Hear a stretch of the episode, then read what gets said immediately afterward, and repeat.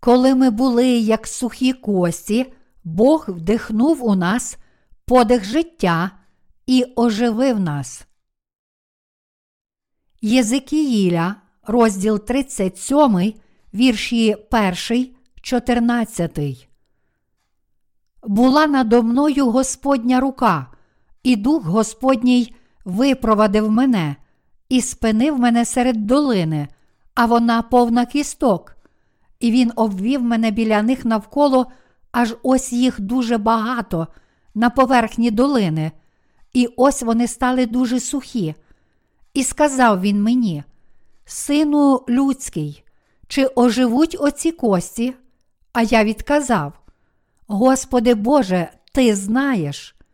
І сказав він мені: Пророкуй про ці кості та й скажеш до них: Сухі кості, послухайте слова Господнього. Так говорить Господь Бог до цих кісток. Ось я уведу у вас духа, і ви оживете, і дам на вас жили, і виросте на вас тіло, і простягну на вас шкіру, і дам у вас духа, і ви оживете, і пізнаєте ви, що я Господь, і пророкував я, як наказано, і знявся шум, коли я пророкував, і ось гуркіт, а кості зближалися кістка до кістки своєї, і побачив я, аж ось на них жили, і виросло тіло, і була натягнена на них шкіра зверху, та духа не було в них. І сказав він мені: Пророкуй до духа, пророкуй, сину людський, та й скажеш до духа. Так говорить Господь Бог: прилинь духу з чотирьох вітрів і дихни на цих забитих, і нехай оживуть. І я пророкував, як він наказав був мені, і ввійшов у них дух, і вони ожили, і поставали на ноги свої, військо дуже-дуже велике. І сказав він мені, Сину людський, ці кості вони увесь Ізраїлів дім. Ось вони кажуть: повисихали наші кості, і загинула наша надія, нам кінець. Тому пророкуй та й скажеш до них. Так говорить Господь Бог: ось я повідчиняю ваші гроби і позводжу вас із ваших гробів, мій народе, і введу вас до Ізраїлевої землі, і пізнаєте ви, що я Господь, коли я повідчиняю ваші гроби, і коли позводжу вас із ваших гробів, мій народе, і дам я у вас свого духа, і ви оживете, і вміщу вас на вашій землі, і пізнаєте ви, що я Господь, сказав це і зробив, говорить Господь.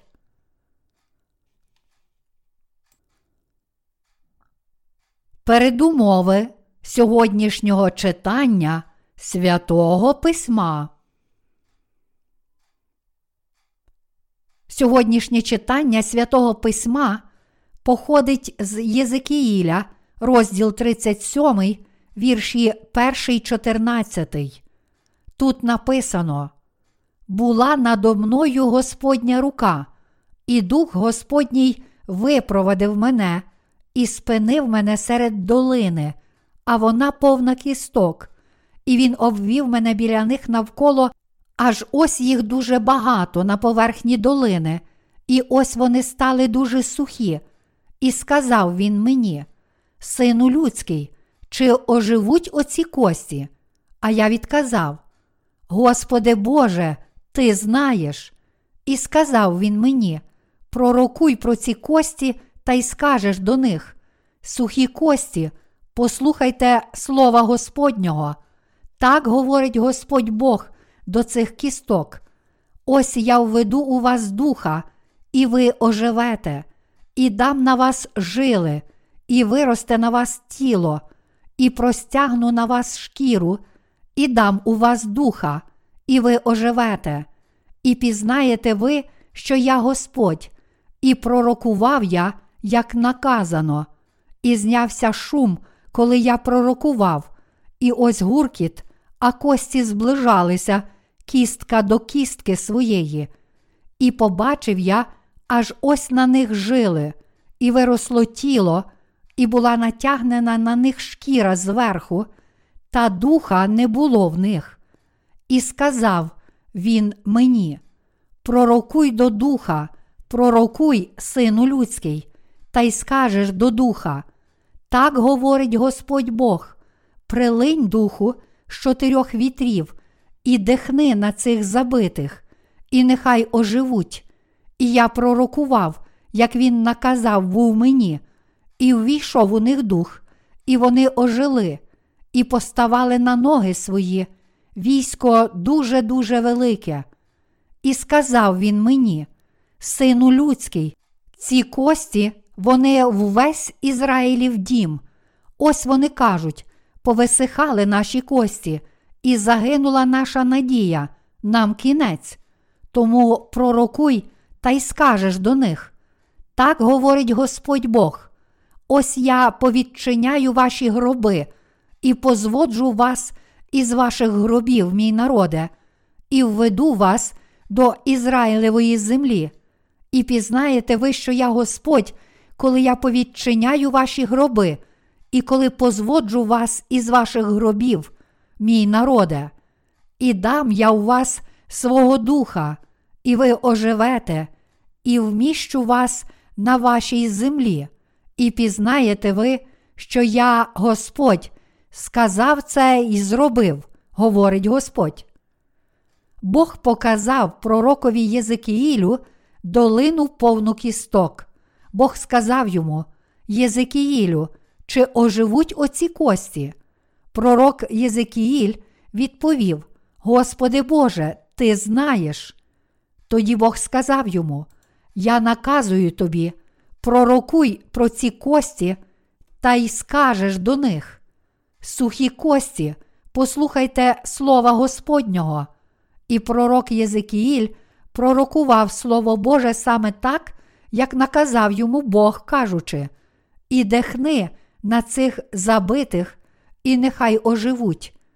І дихання увійшло в ці кістки, вони ожили, і стало з них украй велике військо. У цьому пророчому слові йшлося про те, як Бог діятиме над народом Ізраїля, перебуваючи в рабстві протягом 70 років, український народ тепер повністю усвідомлював свої провини. Вони були сповнені жалю, запитуючи себе, як ми перетворилися на таких непокірних грішників, коли отримали від Бога стільки благодаті, любові та привілеїв. Сьогодні всі люди також живуть не з Богом через гріхи своїх предків, і Бог каже нам, що вони подібні до сухих кісток, які бачить Єзекіїль у долині. Бог говорить, що Він буде судити тих, хто об'єднав свої серця з його ворогом. Говорячи про таких людей, Бог називає їх непокірними грішниками, які відійшли від нього. Донині всі люди мають у своєму серці бунтівні бажання протистояти Слову Божому, і саме тому вони відійшли від істинного Бога. Таким чином, кожна людина перетворилася на супротивника Бога через вплив сатани. Це сталося в основному тому, що люди об'єднали свої серця з ангелом, який виступив проти Бога. Як наслідок від дня свого народження, всі люди протистоять Слову Божому, і саме тому вони стали грішниками. Вони повинні визнати, що протистоять Богу і отримати омивання своїх гріхів. Коли людина протистоїть Слову Божому і не слухається Його, вона виявляє себе перед Ним злою істотою, а це означає, що вона противиться Богу. Бачачи це, Бог говорить нам, що такі люди є його ворогами і грішниками.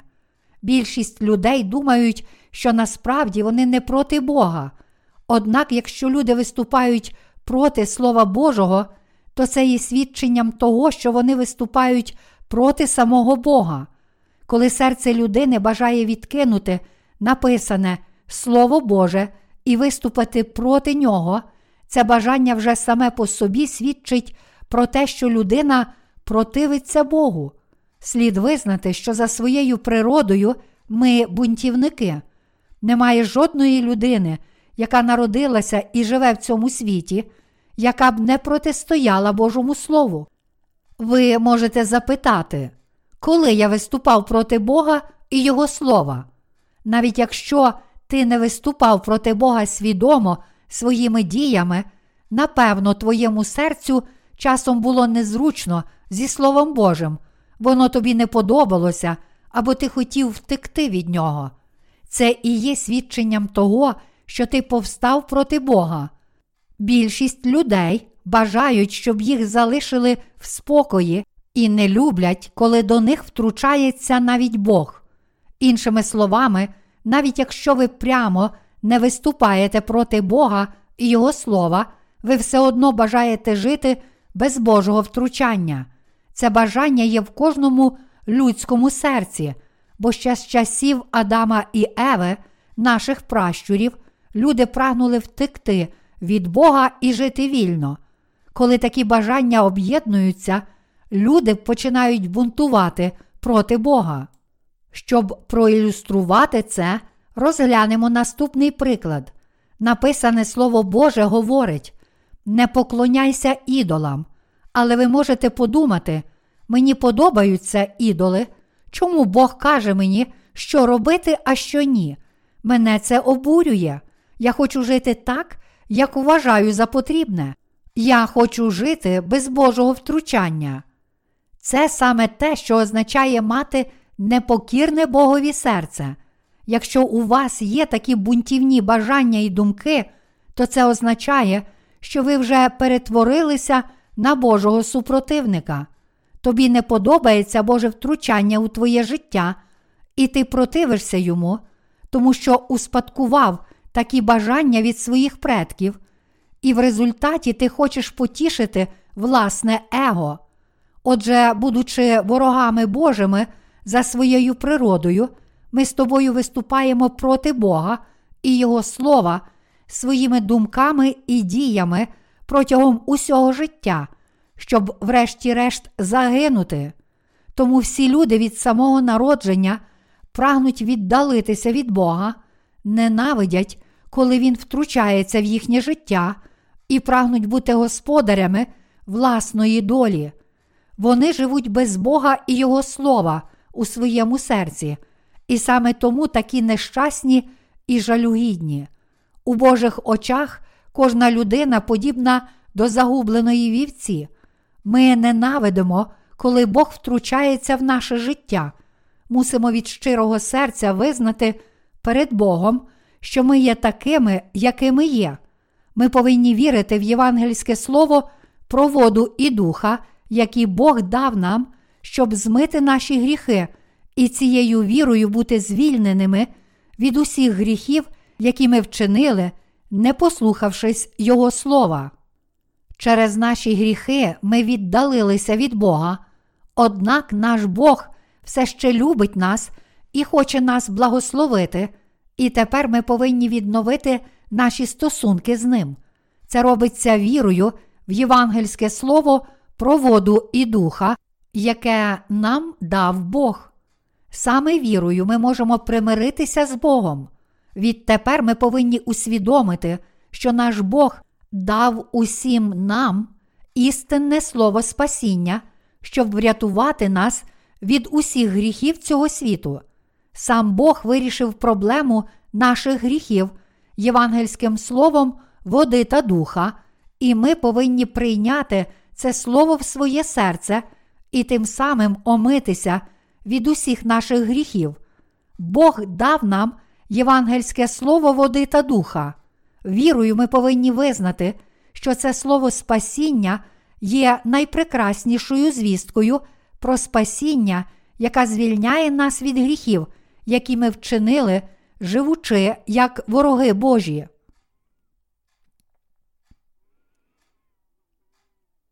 Ті, що були, як сухі кості. Книга пророка Єзикіїля пише про сухі кістки в долині. Хто ж ті люди, які подібні до сухих кісток? Чи це не ті люди, яким ми повинні проповідувати Євангеліє? Чи не всі ті, хто народився в цьому світі і, намагаючись втекти від Бога і жити самостійно, приречені прожити решту свого життя в скорботі? Навіть якщо вони цього не хотіли, вони впали в скорботу гріха, тому що їхня доля вже була визначена кимось іншим. Таких людей ми називаємо грішниками, які відійшли від Бога і противляться йому. Бог каже, що наша євангелізація є саме для таких людей. Хоча тих, хто фізично живий, ми називаємо живими, насправді не можна сказати, що вони живі, якщо в їхніх душах і тілах немає живого Божого подиху. Бог каже, що кожен, хто не має його живого дихання в серці, подібний до сухої кістки. Тих, хто віддалився від Бога, можна назвати вже мертвими. Отже, через те, що душі людей віддалилися від Бога від дня їхнього народження у цей світ, навіть якщо вони фізично живі, вони вже перебувають у такому стані, як мертві. Оскільки люди вже народилися нащадками тих, хто повстав проти Бога, вони не можуть змінити свою долю, як би не старалися, і тому всі вони потребують Божої опіки, прощення і милосердя. Але незважаючи на те, що вони народилися як нащадки противників Бога, вони не тільки не шукають Його милосердя, а навпаки, намагаються самостійно втекти від нього. Маючи таке мислення, вони не можуть змінити свою долю. Людина повинна усвідомити, що вона народилася в цьому світі як людина, яка вже впала в яму скорботи, і продовжує жити в такому жалюгідному стані. Такою є доля людства. Людство має зрозуміти, що може вирватися з усіх своїх трагічних обставин лише тоді, коли усвідомить намір Бога Творця, який дозволив їм народитися з такою долею. Однак кожен не може усвідомити це самостійно, тому люди потребують допомоги. Іншими словами, потрібні праведники, які вже розуміють ваше скрутне становище, мають знання, щоб визволити вас з цієї ями скорботи і співчувають вам. Через них маємо усвідомити Боже провидіння, слід прийняти до серця, що тобі судилося йти під проводом попередників віри, які вже швидше за тебе вийшли з долини скорботи і добровільно підкорилися їхньому керівництву. Не можна обходитися з людьми, які повстали проти Бога так, ніби вони ніколи цього не робили. Тому маєш визнати, що ти був бунтівним грішником. Людина не може не підкорятися Богові. Зрештою, враховуючи той факт, що кожна людина народилась в цей світ з бунтівним серцем, як противник Бога, як хтось може цьому протистояти. Як ми, люди, можемо звільнитися від нашого бунтівного бажання протистояти Богові і змусити себе підкоритися йому. Це неможливо.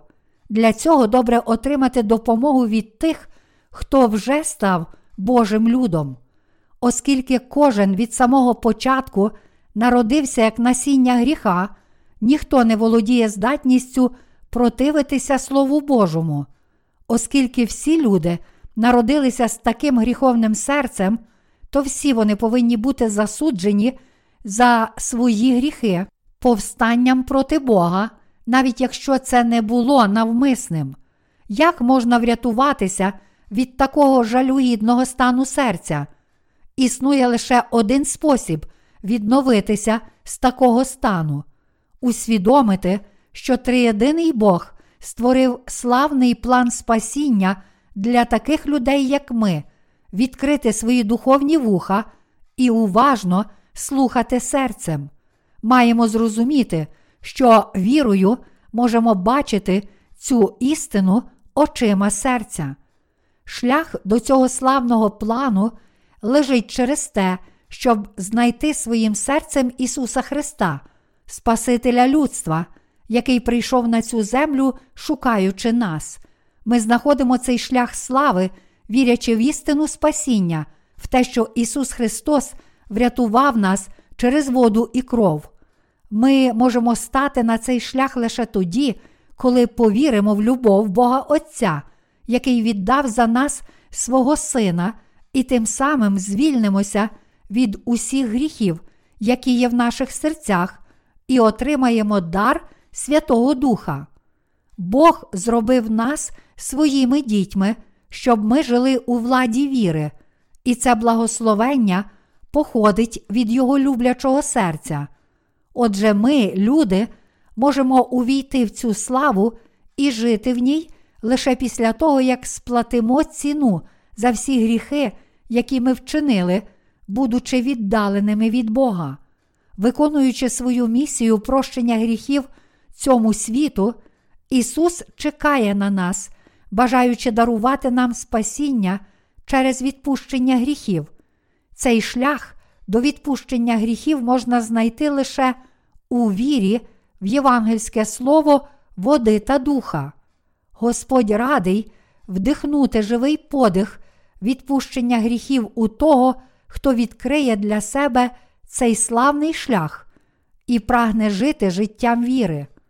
Подібно як Бог оживив сухі кістки, змусивши пророка Єзекіїля пророкувати від його імені, в нинішню епоху Нового Завіту Бог благословив віруючих у Євангеліє води та духа прийняти у своє серце живий подих відпущення гріхів. І нас Бог благословив мати істинну віру. Сьогодні я хотів би поділитися словом на цю тему. Ми вже були мертві в провинах і гріхах.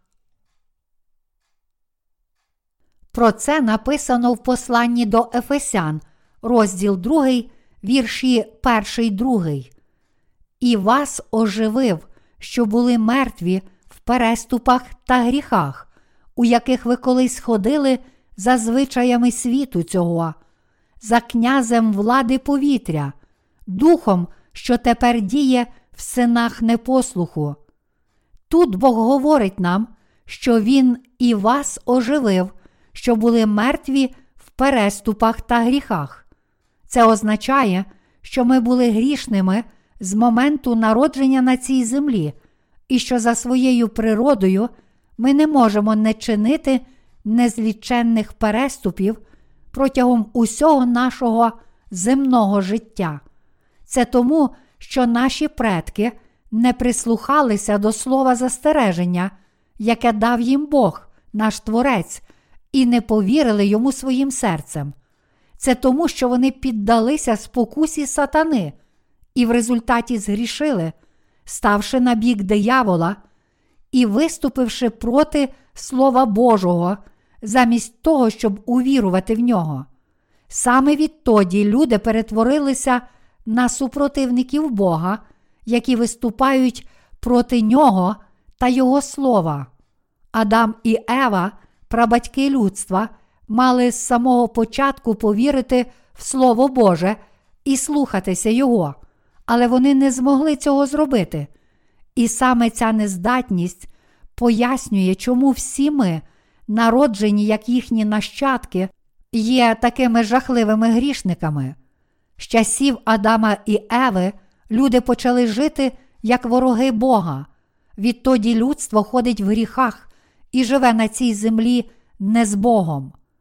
Життя ворога Божого нещасне. Без винятку жити як ворог Божий це все одно, що ходити по тернистому полю. Ті, хто є проти Бога, ніколи не вірять в Його Слово, а натомість завжди слідують своїм власним думкам. Через це вони не мають мети в житті, навіть якщо вони намагаються розчистити для себе путь, то в кінцевому підсумку опиняються на шляху темряви. Вони в житті не бачать нічого, окрім постійних невдач, і, врешті-решт, їхнім кінцем є смерть. Ми зазнали великих втрат у своєму житті, бо не повірили в Слово Боже. Люди повинні були навчитися покладатися на Бога, як каже віра. Слово віра означає довіряти, покладатися. Мати віру в Бога означає довіряти Богові і покладатися на нього. Якщо ми покладаємося на Бога тілом і духом і живемо вірою, то напевно отримаємо відпущення всіх наших гріхів і знайдемо щастя. Тож відтепер покладаймося на Бога, корімося Йому, покладаючи свою віру на Його Слово, і вірою слідуймо за проводом Ісуса Христа, як Він нас веде.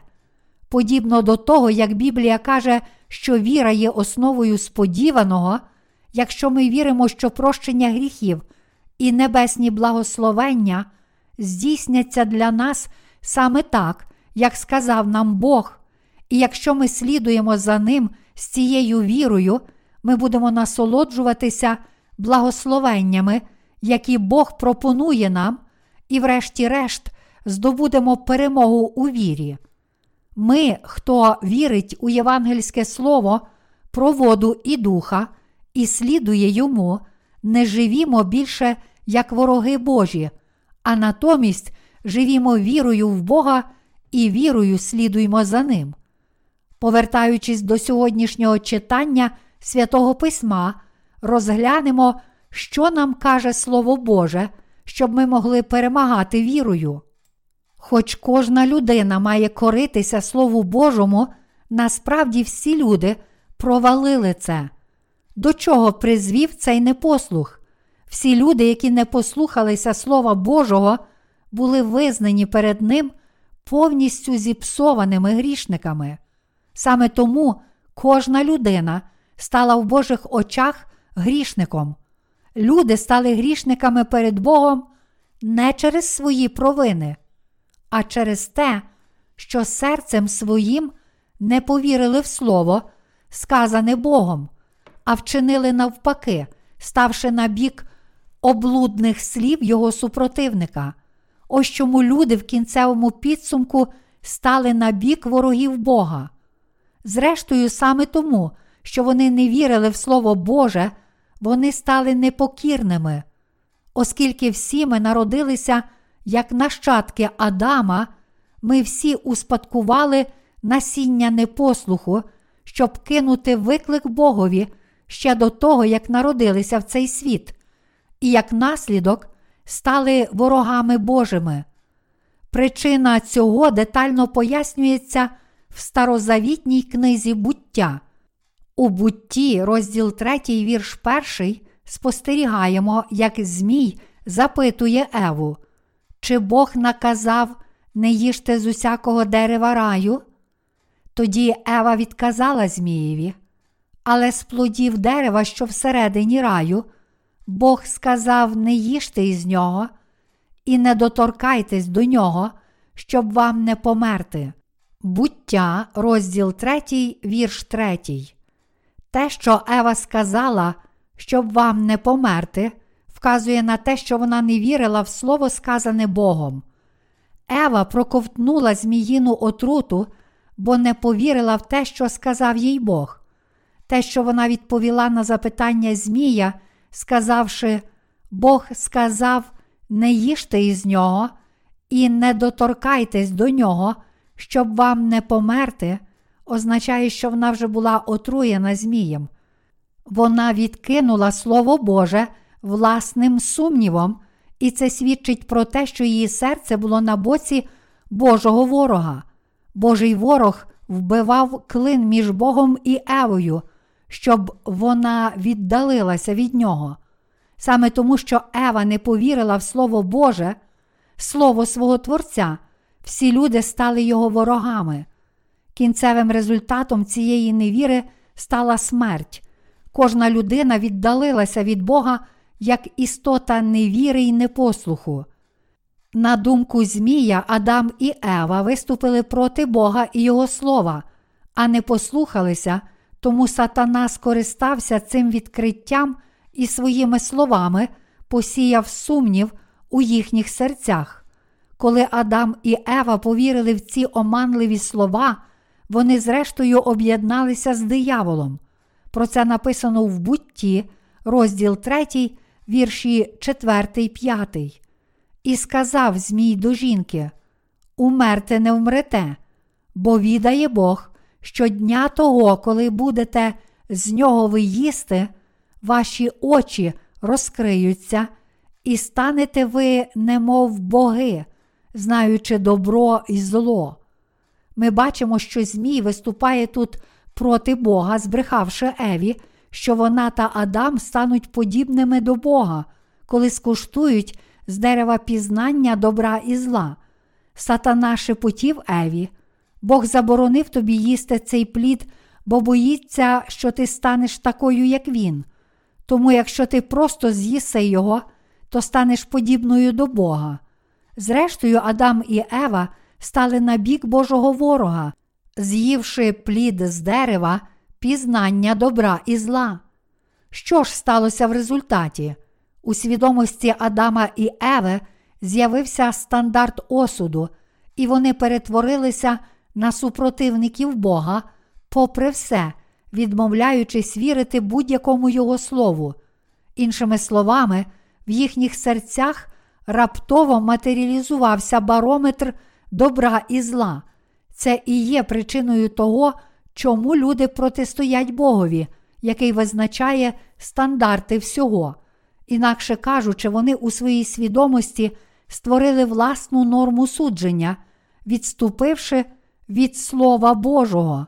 Тільки Бог може встановити індикатор усіх суджень, однак люди наважилися на свій власний стандарт судження, то ще можна сказати, що вони не повстали проти Бога?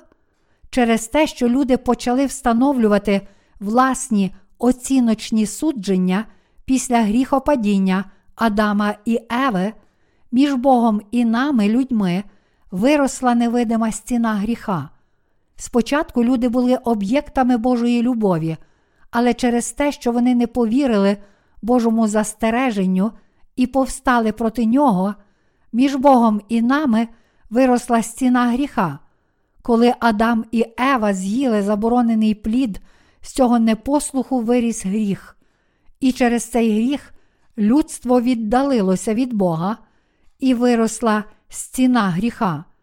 Тому вкрай важливо усвідомити, що чим більше ви зводитимете власний стандарт у своєму серці, тим більше ви віддалятиметеся від Бога.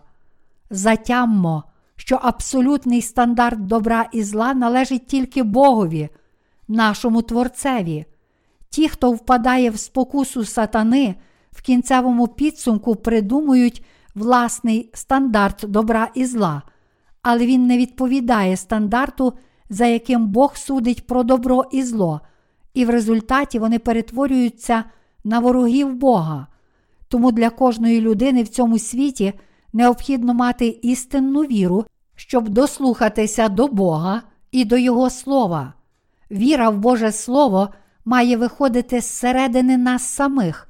Щоб вірити в кожне написане Слово Боже, мусимо бути лагідними, як сказано в новому заповіті від Матвія, розділ 5, вірш 5.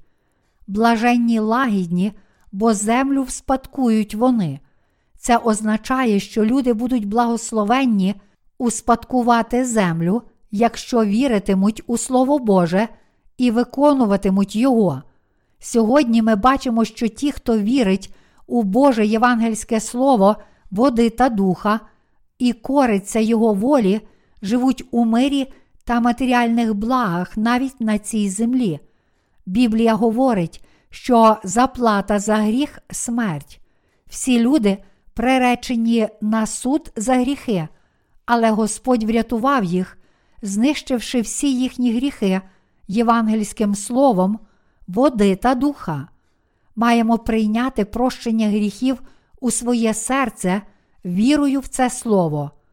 Хто піддався на спокусу диявола і став на бік його слів, той перетворився на ворога Божого. Ось чому Бог говорить в посланні до Ефесян, що його самопожертва була необхідна, щоб визволити нас від усіх гріхів, які стали противними Богу. Говорячи про гріхи, які ми вчинили, виступаючи проти Бога, Ісус каже, що Він і нас, що мертві були, через прогріхи, оживив. Саме своїм словом Бог промовляє до людства про спасіння, про відпущення гріхів, і це слово є Богом даним, євангельським словом води та духа. Ми всі сповнені бунтівних бажань протистояти Божому Слову. Ми є грішниками в очах Божих, саме тому, що не поєднали свої серця з Його Словом. Через те, що люди не вірили в Слово, сказане Богом, коли їх спокушав сатана, вони повірили в слова ворога Божого. В результаті людство пожинає Божий гнів. Зрештою, вони самі перетворилися на ворогів Бога. Саме відтоді людство противиться Богові. Однак, незважаючи на те, що ми стали його ворогами, Бог все одно так сильно любить нас, що прагне спасти нас від усіх наших гріхів, щоб врятувати нас, грішників, які повстали проти Бога, і визволити нас, людей, від наших гріхів і смерті, Бог задумав зробити нас живими, принісши в жертву себе самого. Подібно до сухих кісток у долині, згаданих у книзі пророка Єзикіїля, ми віддалилися від Бога і стали його ворогами. Але наш Господь все ж захотів дати нам прощення гріхів і нове життя. Іншими словами, Бог вирішив дарувати нам, віруючим, нове життя через євангельське слово води та духа, яке приносить в людське серце прощення гріхів. Господь благословив кожного, хто вірить у це Євангеліє води та духа, жити новим життям у вірі. В духовному плані подих, згаданий у книзі пророка Єзекіїля, означає, що Ісус Христос прийде на цю землю і дарує нам спасіння спокути, заплативши за гріхи людства, хрещенням, яке Він прийняв, і кров'ю, яку Він пролив на Христі. Євангелієм води та духа Господь дав нам ще одну можливість спастися вірою. Будучи людьми, ми протистояли Богові, відмовляючись вірити в Його Слово, але Господь дав нам євангельське слово води та духа, щоб ми могли через віру отримати вічне прощення гріхів, яке Господь дарував нам. Це благословення, яке Бог дав усім людям, щоб вони відтепер жили вірою в Слово Боже. Іншими словами, Ісус Христос благословив нас, щоб ми знову могли жити з Богом, вірячи в Його праведність. Ось чому ми не можемо дозволити собі не вірити в кожне слово нашого Бога. Ми можемо отримати прощення всіх наших гріхів, повіривши в Слово води та духа, яке дав нам Ісус Христос, наш Господь.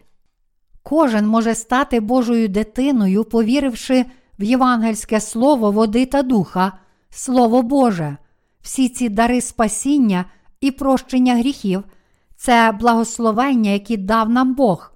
Якщо ми дійсно віримо в Ісуса Христа згідно з євангельською істиною води та духа, і якщо ми дійсно стали безгрішними в очах Бога, то всі ці благословення походять від самого Бога, і тому ми не можемо відмовитися від Його благодаті.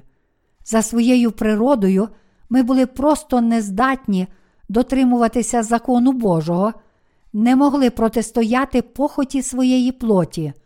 Ми не могли не жити в цьому світі як такі немічні істоти, але Ісус Христос дав нам євангельське слово води та духа, щоб ми змогли досягти спасіння.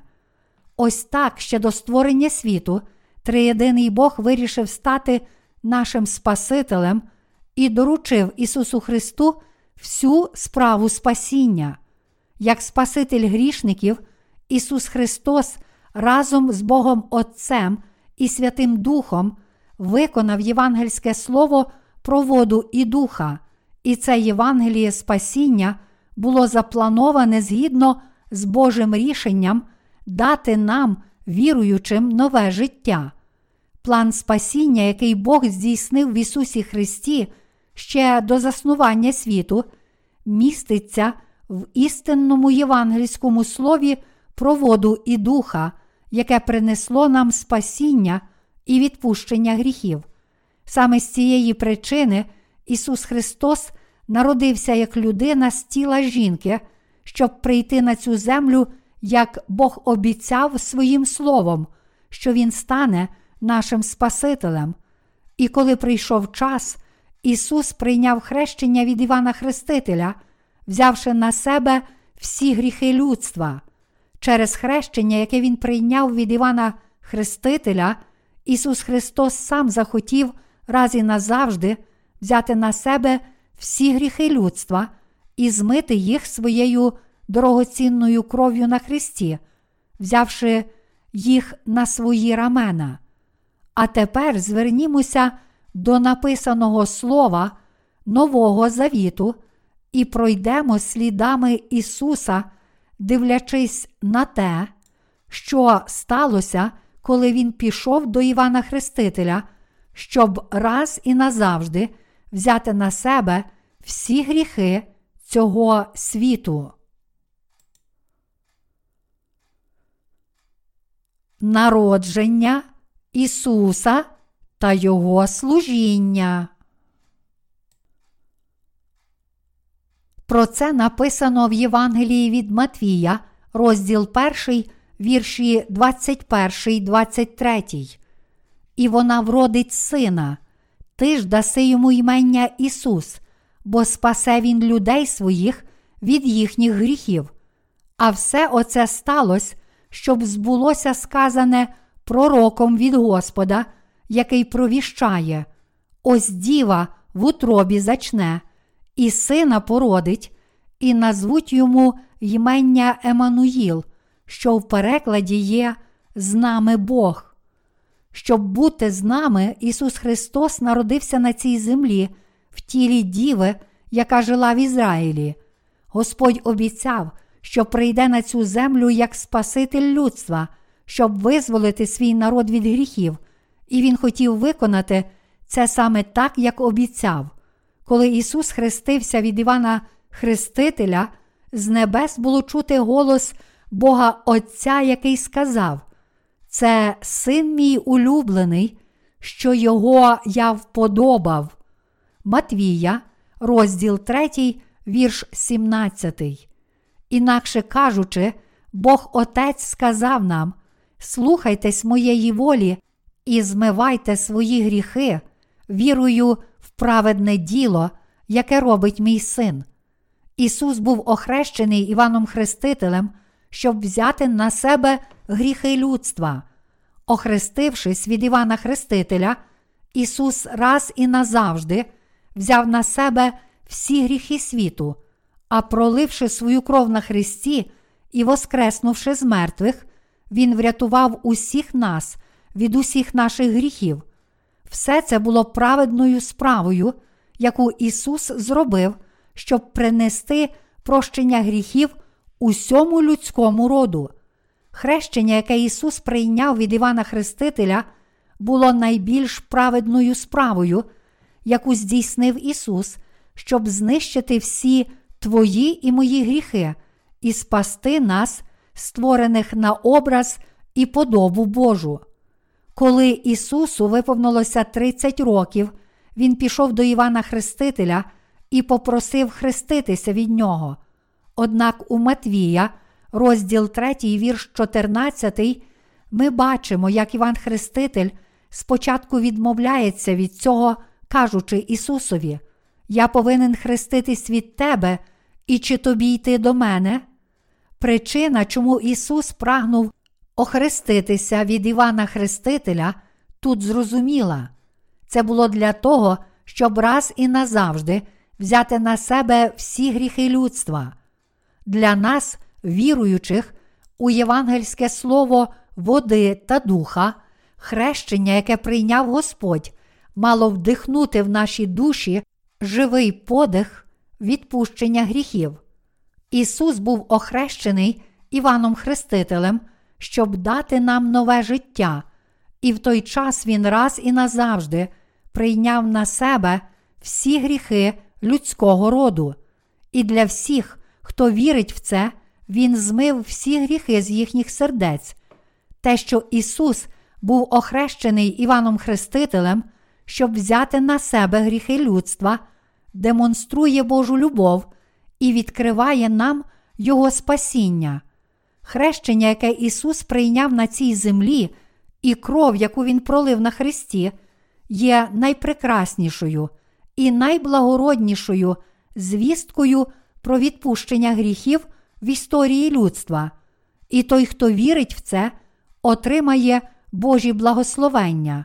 Ця новина, яка дійшла до нас через Євангеліє води та духа, є прекрасною новиною, а також Божим благословенням, яке вдихає справжній подих життя у кожного, хто живе на цій землі і вірить у цю радісну звістку.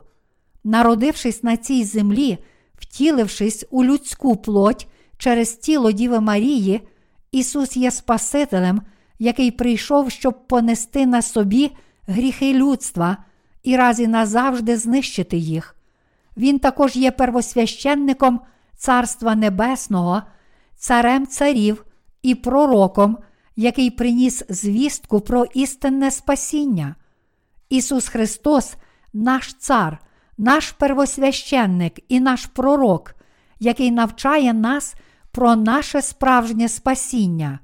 Він не тільки наш Спаситель, але й наш Бог Творець, який створив небо і землю. Ісус прийшов на цю землю, щоб виконати свій обов'язок первосвященника Царства Небесного і спасти нас, віруючих у євангельське слово води та духа від усіх наших гріхів.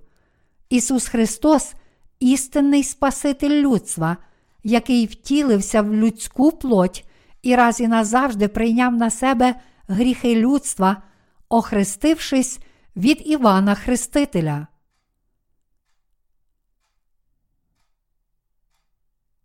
Звершилося. Щоб раз і назавжди звільнити нас від гріхів цього світу, Ісус Христос прийняв хрещення і віддав своє тіло для розп'яття на хрест. Все це Господь зробив для того, щоб понести на собі весь осуд гріхів, бо Він раз і назавжди взяв на себе гріхи людства. Ось чому Ісус Христос сказав: звершилося, коли помирав на Христі. Слово, яке Ісус сказав на Христі, звершилося благословенне Боже Слово, актуальне для тих, хто живе і хто вірить у Слово Боже. Слово звершилося говорить про Боже благословення, тобто, що Ісус, прийшовши на землю, раз і назавжди очистив грішників світу від гріхів і поніс на собі їхній осуд.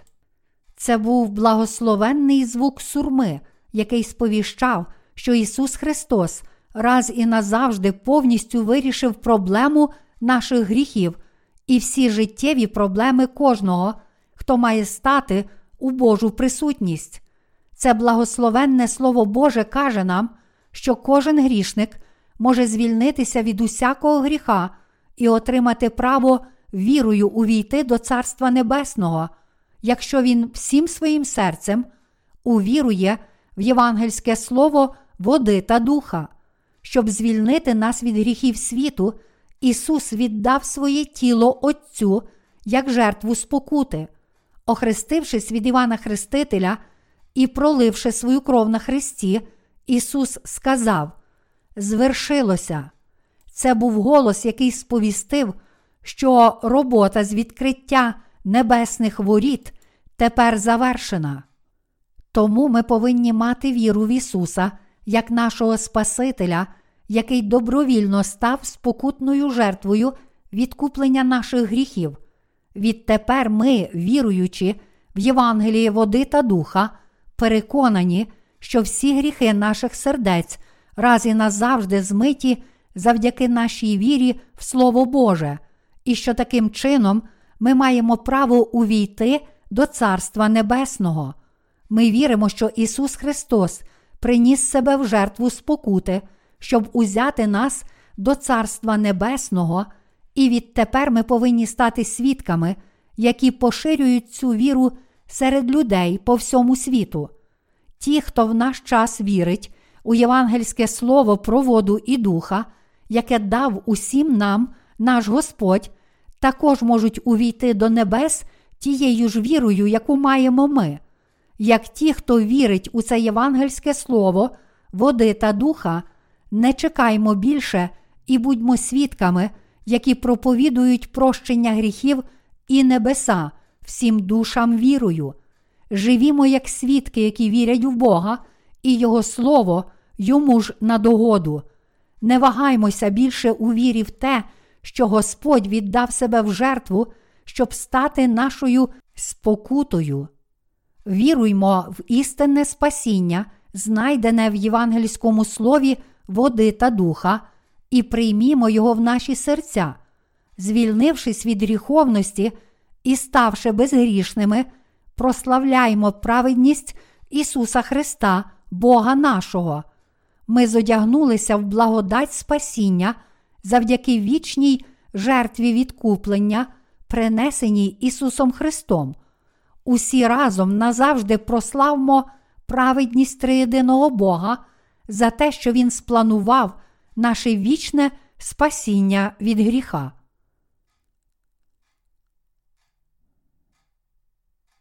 Ісус, Воскресіння і життя. Як ми знаємо, сухі кістки не оживають природним чином. Однак, як сказав Ісус Христос, Я Воскресення і життя.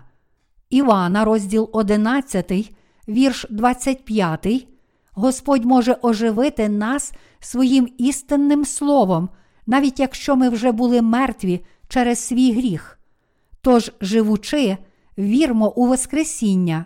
Господь дозволив Воскресіння всім нам, хто вірить в євангельське слово води та духа. За часів Старого Завіту Бог перетворив сухі кістки на військо, вдихнувши в них живий подих. Так само і сьогодні Господь благословив наші душі на нове життя, бо ми віримо в дане Богом Слово води та духа. Живучи в цьому світі, ми чекали лише дня смерті нашого тіла.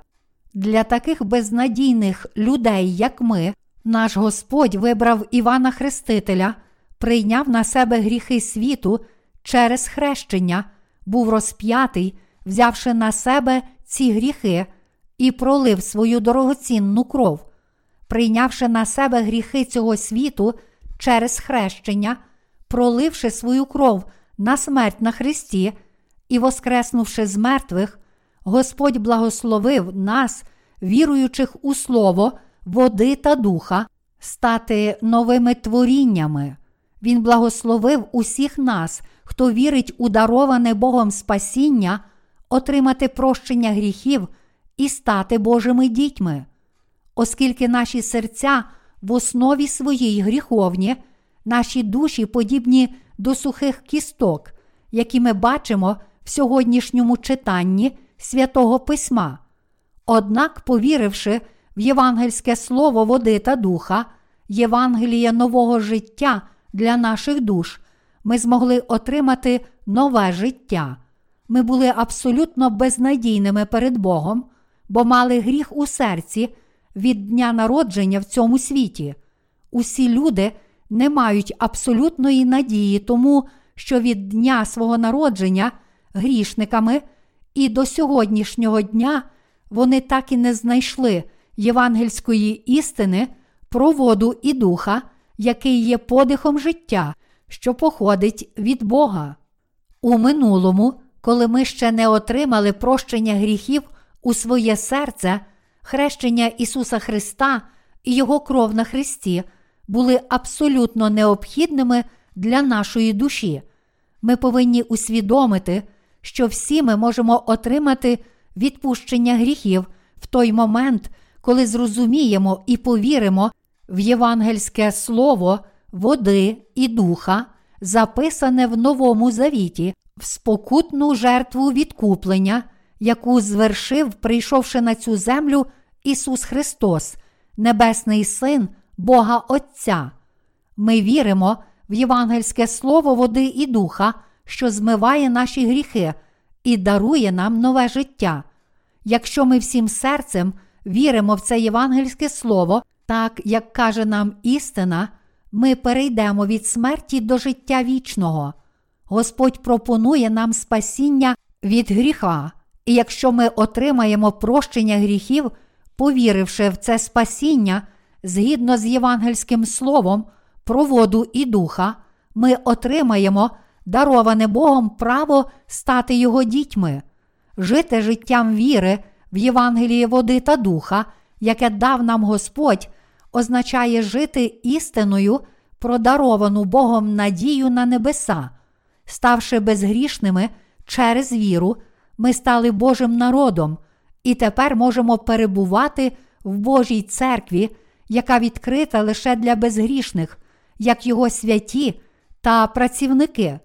Коли Ісус взяв на себе гріхи цього світу, Він сказав Іванові Хрестителю: Допусти це тепер, бо так годиться нам виповнити усю правду.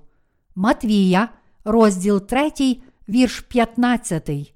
Коли Ісус сказав Іванові Хрестителю, бо так годиться нам виповнити усю правду, Він мав на увазі, я прийшов, щоб охреститися від тебе. Охрести мене і передай мені всі людські гріхи. Через тебе я візьму на себе всі гріхи світу. Це шлях, який Бог визначив для людства. Все, що ми з тобою зараз робимо, виконає всю Божу правду. На планеті Земля є багато людей, чиє духовне життя схоже на сухі кістки. Цим людям Ісус каже: оскільки я був хрещений Іваном Хрестителем, я заплатив за ваші гріхи на Христі. Хрещення, яке я прийняв, є найбільш праведним ділом у цьому світі, бо я взяв і поніс ваші гріхи. Вірте в мене і отримайте відпущення ваших гріхів. Коли Ісус увійшов у воду Йордану, щоб охреститися, і вийшов з неї, почувся голос з неба. Це син мій улюблений, що його я вподобав. Матвія, розділ 3, вірш 17. Це означає, що через своє хрещення Ісус особисто прийняв гріхи цього світу і поніс їх на собі згідно з волею Бога Отця. Бог Отець говорив тут: Я задоволений тим, що вчинив мій син Ісус Христос. Я дуже задоволений, бо мій син прийняв і виконав мою волю. Приймімо у своє серце праведні діла, які Ісус Христос вчинив, підкоряючись волі Бога Отця, тобто хрестившись і проливши свою кров на Христі, і станьмо народом віри в єдності з волею Бога Отця. Ісус Христос, Святий Дух і Бог Отець, в якого ми віримо, радіють від нашої віри. Я сподіваюся і молюся, щоб ми всі повірили в Євангеліє води та духа і принесли радість триєдиному Богу. Я щиро сподіваюся, що ми всі житимемо, прославляючи Бога вірою. Що ви зробите, почувши і прочитавши це слово?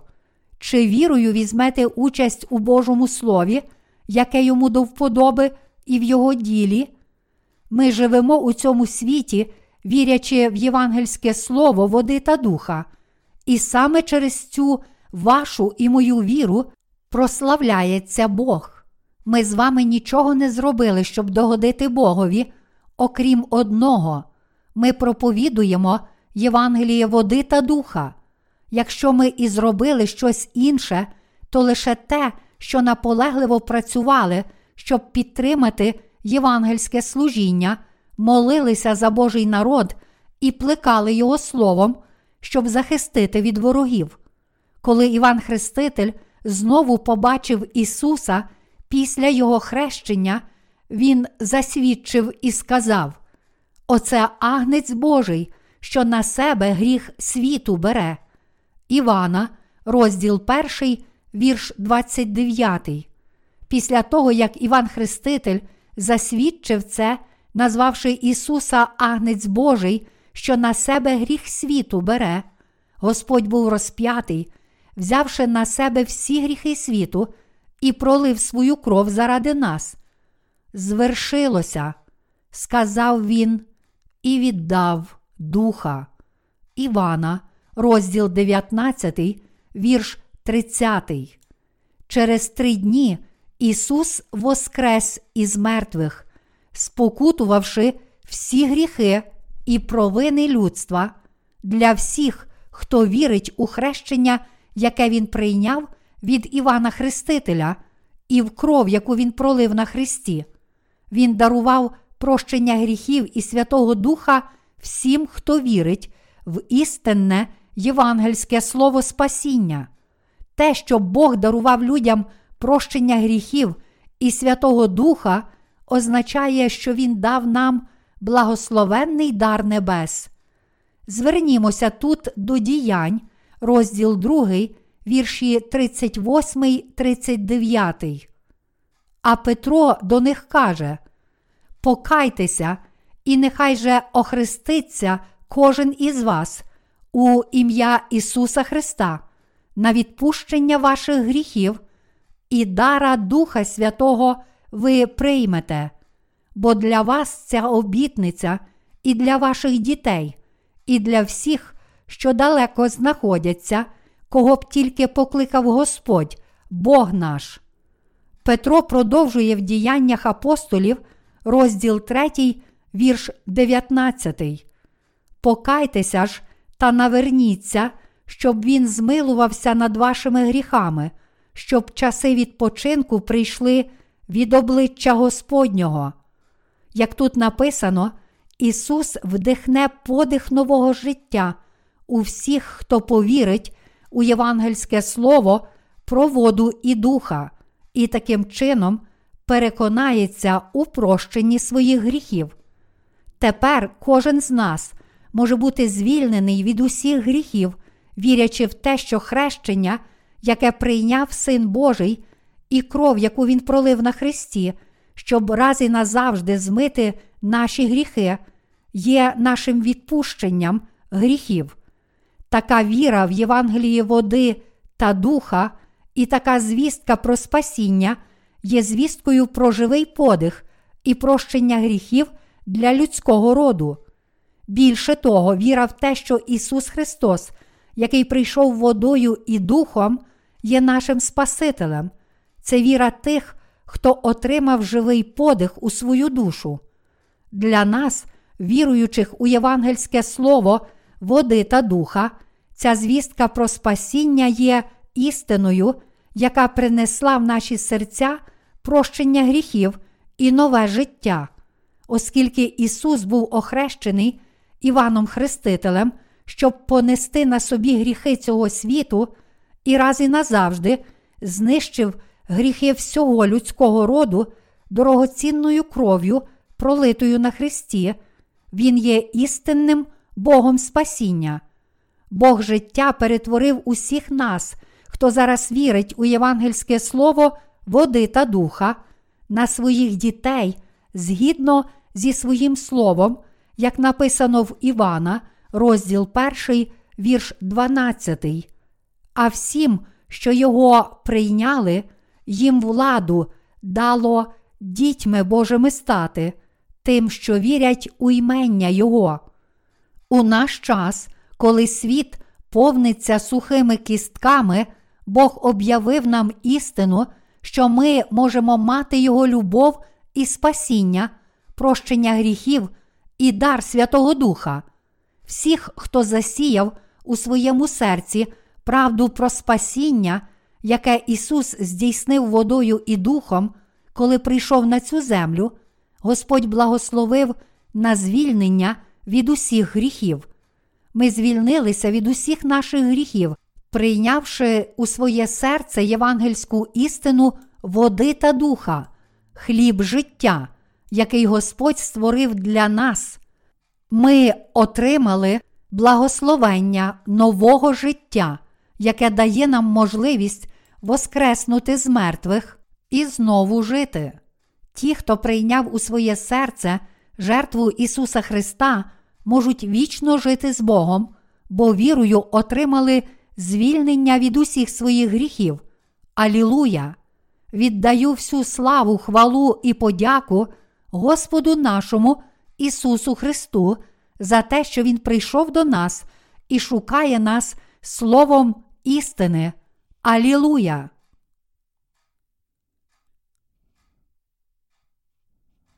Єзикіїлю, чи оживуть оці сухі кості?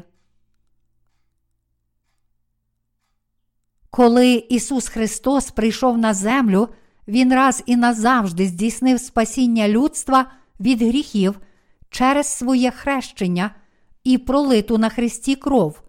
Ми повинні осягнути це спасіння всім серцем, повірити в нього і таким чином отримати прощення гріхів.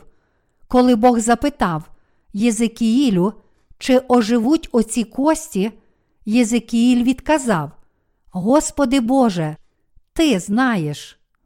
Повернути сухі кістки до життя міг лише Син Божий, Ісус Христос, за допомогою Євангелія, води та духа, яке Він здійснив на цій землі. Визволення людства від усіх гріхів світу було праведною справою, яку міг здійснити тільки Господь наш Ісус Христос, яку силу мав народ Ізраїля, щоб звільнитися з воєнного полону і досягти справжньої волі і свободи. Ізраїльський народ зазнав поразки у війні і потрапив у полон, а це міг зробити тільки Господь Бог, який промовляв до Єзикіїля в епоху Старого Завіту, так само і повернення військовополонених до їхньої країни було можливе лише силою Бога, який може вдихнути живий подих у мертвих. Бог говорив: Ізраїльський народ так сильно прогнівив мене, то як він отримає моє благословення? Це неможливо. Однак я не покину свій народ, я маю на нього свій план спасіння, а також люблю його. Оскільки Бог пообіцяв Авраамові, буду я Богом для нащадків твоїх, народ Ізраїля ще міг знайти спасіння і надію в Бозі. І ми, хто живе в епоху Нового Завіту і вірить в євангельське слово про воду і духа, також живемо з надією на небеса, бо Бог дав нам Святого Духа. Ізраїльський народ міг звільнитися з військового полону, тому що Бог пообіцяв Авраамові: Я помножу нащадків твоїх, як зорі на небі, я буду їм Богом. Подібно до того, як ізраїльський народ, який повірив у Боже Слово обітниці, повернувся з полону додому, всі ми, що живемо в епоху Нового Завіту, також можемо досягти справжнього спасіння, якщо повіримо в Євангеліє води та духа, Євангеліє прощення гріхів, яке дав нам Господь, взявши на себе всі гріхи наших сердець через хрещення Івана Хрестителя, наш Господь визволив нас від гріхів світу. Для всіх, хто живе зараз у світі, Бог подарував істину спасіння, здійснену Його Сином, євангельське слово, води та духа, і благословення на знищення всіх гріхів кожного, хто вірить у це слово. І в наш час Господь дав віруючим в Євангеліє води та духа силу жити вірою в Слово Боже. Господь обдарував даром прощення гріхів тих, хто вірить в істину спасіння, проголошену Євангелієм води та духа. Задовго до того, як Ісус Христос, Син Божий, спокутував усі гріхи людства, віддавши в жертву власне тіло, Бог Отець вже творив і працював над своїм планом спасіння. Ісус прийшов на землю згідно плану, який накреслив Бог Отець, щоб спасти всіх грішників від гріхів цього світу, і згідно з цим задумом Отця, Господь завершив роботу зі знищення гріхів людства Євангелієм води та духа. Як первосвященник Царства Небесного, Христос також сумлінно виконав свої земні обов'язки, прийнявши хрещення від Івана Хрестителя і проливши свою кров на Христі аж до того, що віддав себе в жертву, щоб спасти свій народ від гріхів цього світу. Щоб виконати свої обов'язки первосвященника, Ісус Христос сам прийшов на цю землю, втілившись у людську плоть. Коли йому виповнилося 30 років, він раз і назавжди взяв на себе гріхи цього світу, прийнявши хрещення, а у віці 33 років пролив свою дорогоцінну кров на Христі, виконавши всі свої священичі обов'язки. Саме принесенням себе в жертву Ісус Христос завершив справу спасіння, визволивши свій народ від гріхів, щоб довершити справу спасіння і змити наші гріхи, Господь віддав у жертву власне тіло. Поклавши своє тіло, Ісус Христос приніс за нас жертву, яку міг принести тільки небесний первосвященник, взявши на себе наші гріхи, і засудженим був замість нас. Ісус Христос поніс осуд гріхів своєю кров'ю і смертю, бо був охрещений і взяв на себе всі гріхи кожного з нас, хто живе на землі. Все це було задля того, щоб зробити нас, віруючих, Божими дітьми.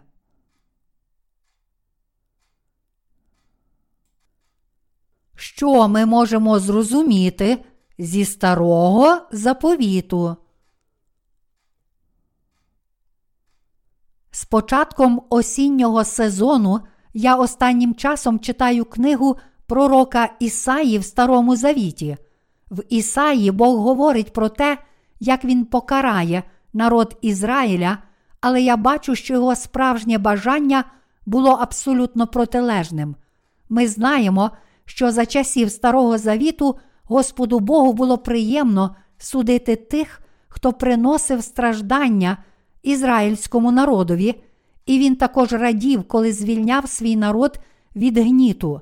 Ми бачили, як Бог неодмінно карав тих, хто гнобив і мучив ізраїльський народ у воєнному полоні, і як він обіцяв їм своїм словом, що врятує їх від страждань. Так само, як Бог любив свій народ в епоху Старого Завіту, через свою жертву Бог також виявив свою любов до всіх нас, хто живе в епоху Нового Завіту. Коли його створіння страждає через власні гріхи, Бог об'явив себе Його Спасителем. Бог покарав грішників не тому, що ненавидів їх, а тому, що любив їх, і не хотів, щоб вони були прокляті. Оскільки вони йшли дорогою прокляття, покарання було способом справедливого Божого спасіння, щоб він міг навернути їх і визволити від їхніх проклять та гріхів. Люди, створені на образ і подобу Божу, не відвернулися від своїх гріхів, тому Бог не мав іншого вибору, окрім як підняти свій жезл, щоб повернути їх з хибного шляху. Це був праведний Божий гнів, який мав на меті направити їх на благословенний путь. Тому Бог з незапам'ятних часів обіцяв, що Він сам прийде на цю землю як нащадок жінки, щоб визволити людей, які стали на бік його ворога від їхніх гріхів, і згідно з цією обітницею, в часи Нового Завіту, Бог взяв на себе всі гріхи людства, створеного на його образ і подобу, прийнявши хрещення від Івана Хрестителя. Цим хрещенням Ісус Христос зміг раз і назавжди змити всі гріхи світу. Своїм розп'яттям Ісус поніс покарання за гріх, яке мало понести людство, а воскреснувши з мертвих, Він став нашим Спасителем. Він прийшов на цю землю, шукаючи свій народ, щоб врятувати його від гріхів, і Він здійснив це спасіння, принісши себе в жертву Богу Отцю як ціну за гріхи. Це прощення гріхів, яке Господь здійснив як первосвященник Царства Небесного, принісши себе в жертву саме так, як обіцяв. Ісус обіцяв спасіння людства, і щоб виконати цю обіцянку, так як Він обіцяв, Він поклав себе, охрестившись від Івана Хрестителя і заплативши за всі гріхи людства своїм розп'яттям та смертю.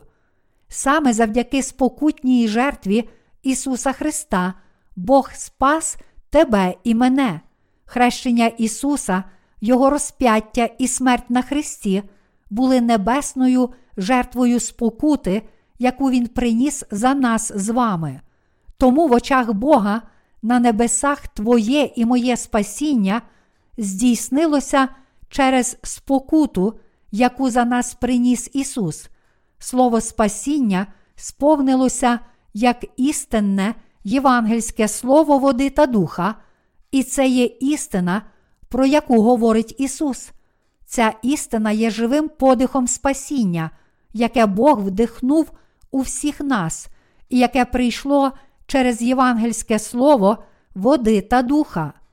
Істина для всіх нас така, якщо ми почуємо і серцем повіримо у євангельське слово про воду і духа, яке Бог приготував для нас, тобто звістку про спасіння від усіх гріхів світу, ми зможемо раз і назавжди звільнитися від усіх наших гріхів.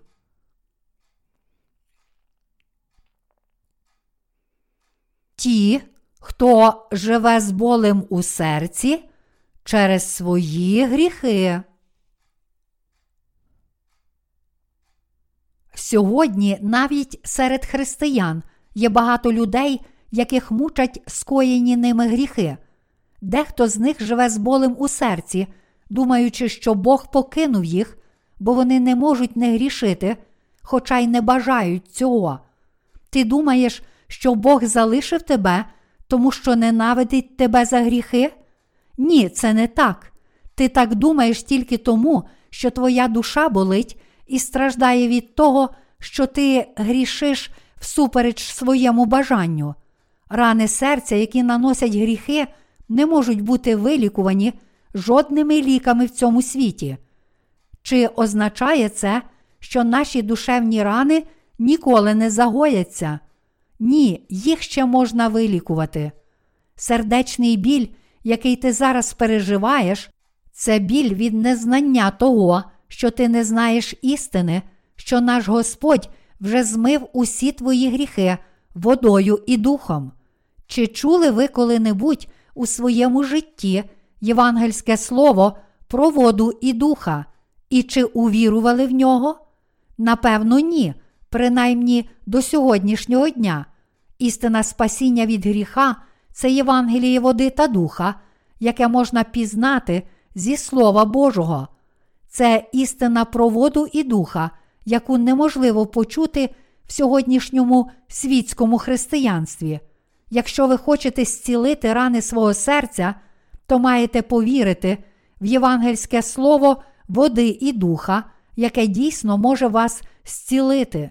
Для цього ви повинні прийти в Божу присутність, послухати істину спасіння, яка міститься в євангельському слові води та духа, і усвідомити цю істину. Тільки тоді ви зможете зцілити свої рани. Якщо не приймете у своє серце, дане Богом, Євангеліє води та духа, то не зможете не жити зі своїм зраненим серцем і не страждати від своїх гріхів. Тоді не зможете отримати благословенне прощення гріхів, яке пропонує Господь. Не зможете насолоджуватися миром і щастям на цій землі, якими могли б насолоджуватися в Господі. Неможливо жити щасливо, як живуть відкуплені, хоча всі люди є дорогоцінними, створеними на образ і подобу Божу, немає нічого більш жалюгідного в очах Божих, ніж людина. Це тому, що якщо не вірити у прощення гріхів, яке Бог пропонує нам через Євангеліє води та духа, і відкидати Його благословення, стати Його дітьми, то покарання за гріх буде тільки зростати. Було б чудово, якби ви були багаті, але чи зробить багатство вас такими щасливими, як того, хто народився знову і уникнув руйнації? Було б чудово мати владу, але чи зможете ви жити так само щасливо, як ті, хто вірить у Євангеліє води та духа і служить волі Божій? Ще в дитинстві я слухав китайську пісню. Був час, коли гонконгські пісні були досить популярні в Кореї. Пісня називається Сусанна і звучить приблизно так: на заході за пагорби сідає сонце, і день котиться до кінця. Чи жовтіє вже листя? Насувається осінь. У пісні йдеться про дівчину на ім'я Сюзанна, яка хворіла на онкологію і мала покинути цей світ, коли впаде останній осінній лист. Декілька листочків, які ще залишилися, могли впасти будь-якої миті, і доля цього листя була такою ж, як і доля дівчини. Текст пісні був перекладений корейською мовою, і її виконував корейський співак. Це була дуже сумна пісня. Листопад, а життя це безглузда мандрівка. Наскільки я пам'ятаю, дівчина, про яку йдеться в цій пісні, була дуже багатою. У неї було все багатство і розкіш світу, але хвороба зробила її життя таким непевним, як непевним є буття осіннього листя на дереві. Коли з дерева впаде останній лист, закінчиться її життя. У цій сумній пісні йдеться про цілковиту абсурдність життя. Так само й ми зі своїми гріхами живемо у скорботі, з пораненим серцем, чекаємо лише на кінець. Кожен грішник у цьому світі живе з пораненим серцем, яке болить від гріха. Той, чиї гріхи залишаються в серці, ніколи не знайде щастя, скільки б він не жив. Зранені своїми гріхами, люди, переповнені стражданнями й болем, врешті-решт, очікують смерті. Люди, серця яких грішні, мусять смертю заплатити за свої гріхи, як сказано в Біблії, бо заплата за гріх смерть. Римлянам, розділ 6, вірш 23.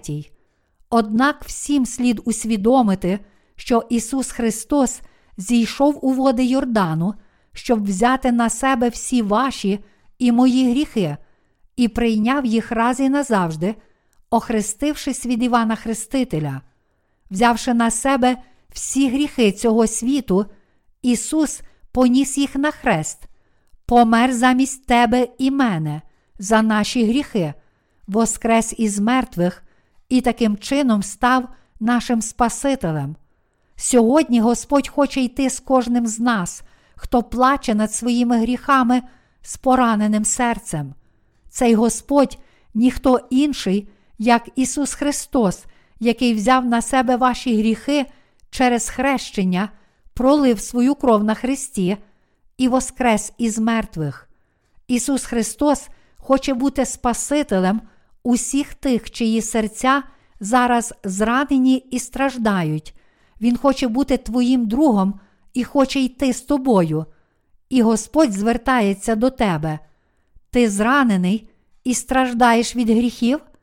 Я був хрещений Іваном Хрестителем, щоб понести всі ці гріхи. Через хрещення, яке я прийняв від Івана Хрестителя, я раз і назавжди взяв на себе всі ваші гріхи. Чому ж тоді ви ігноруєте хрещення, яке я прийняв за вас? Я хочу, щоб ви по-справжньому зрозуміли значення хрещення, яке я прийняв від Івана Хрестителя. Я хочу, щоб ви не відверталися від того, що через це хрещення я поніс на собі ваші гріхи. Знаючи, що ваше життя на землі буде сповнене смутку і сліз через ваші гріхи, я прийняв і подбав про кожен ваш гріх через хрещення, яке отримав від Івана Хрестителя. Чому ж ти всім серцем не віриш у мої праведні діла, які спасли тебе від усіх твоїх гріхів, і чому не приймаєш мене як свого Спасителя? Так Господь докоряє тобі. Кожен проходить через чотири природні життєві обставини народження, старіння, хвороби і смерть. Народившись, кожна людина старіє, хворіє і, врешті-решт, помирає. Така доля людства. Майже кожна дитина хоче швидше подорослішати, але як тільки люди досягають 30-річного віку, відтоді час летить все швидше і швидше, як автомобіль, що мчить на великій швидкості. З віком час прискорюється. Коли нам лише 30 років, нам здається, що ми їдемо зі швидкістю 30 км на годину. Але коли нам виповнюється 40, ми відчуваємо, що їдемо зі швидкістю 40 км на годину. Коли нам виповнюється 50, 60, 70 і так далі, швидкість беззупинно зростає, і, врешті-решт, виявляється, що ми перевищуємо ліміт швидкості і летимо зі швидкістю 80-90 км за годину. Чим старшими ми стаємо, тим швидше пролітає час. Таким чином, людське існування нічим не відрізняється від ефемерного туману. Життя це ніщо. Ось чому ти повинен чітко усвідомити, що Ісус Христос прийшов на цю землю, щоб спасти грішників, і повірити, що Він вже подбав про всі твої гріхи своїм хрещенням і кров'ю. Тоді і ти зможеш звільнитися від усіх своїх гріхів і ходити з Господом. Всі, хто повірив у євангельське слово води та духа, завдяки Божій церкві, отримали благословення вічно ходити з Господом. Алілуя!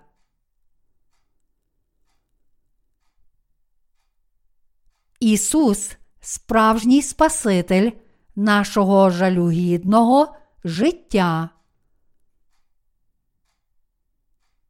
Наше нещасне життя було позбавлене надії, але оскільки Бог створив нас на свою подобу, Він прагнув подбати про нас, спасти нас від усіх наших гріхів і дати нам вічне життя.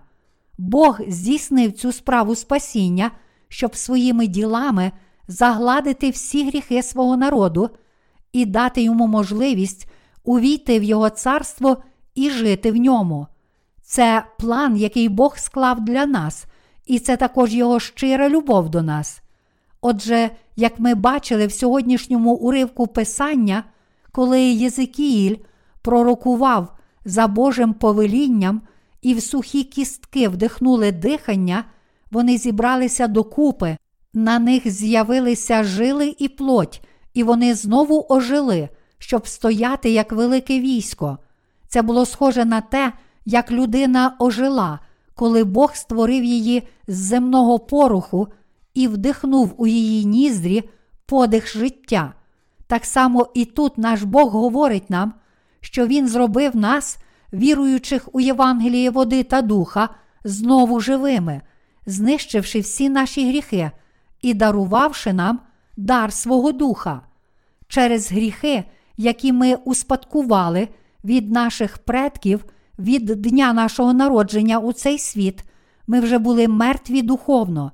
З моменту нашого народження на цій землі наше життя вже далеко відійшло від Бога через наші гріхи.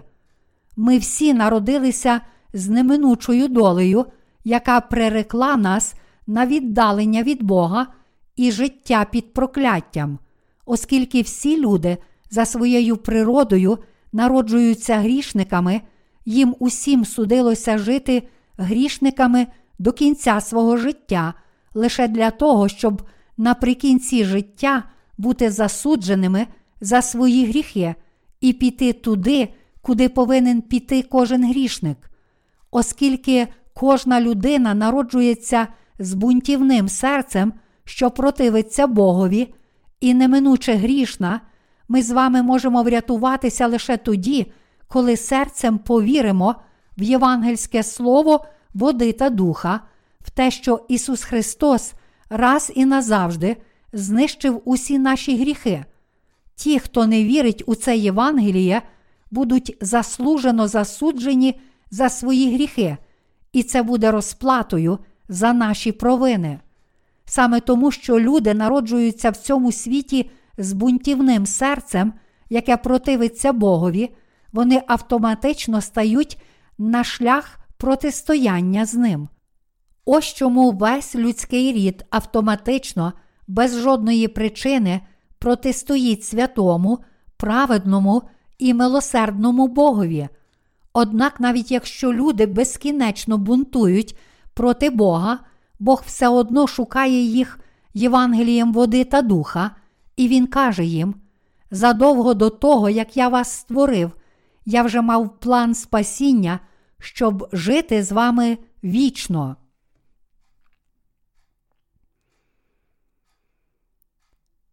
Запитання, які багато людей ставлять Богові.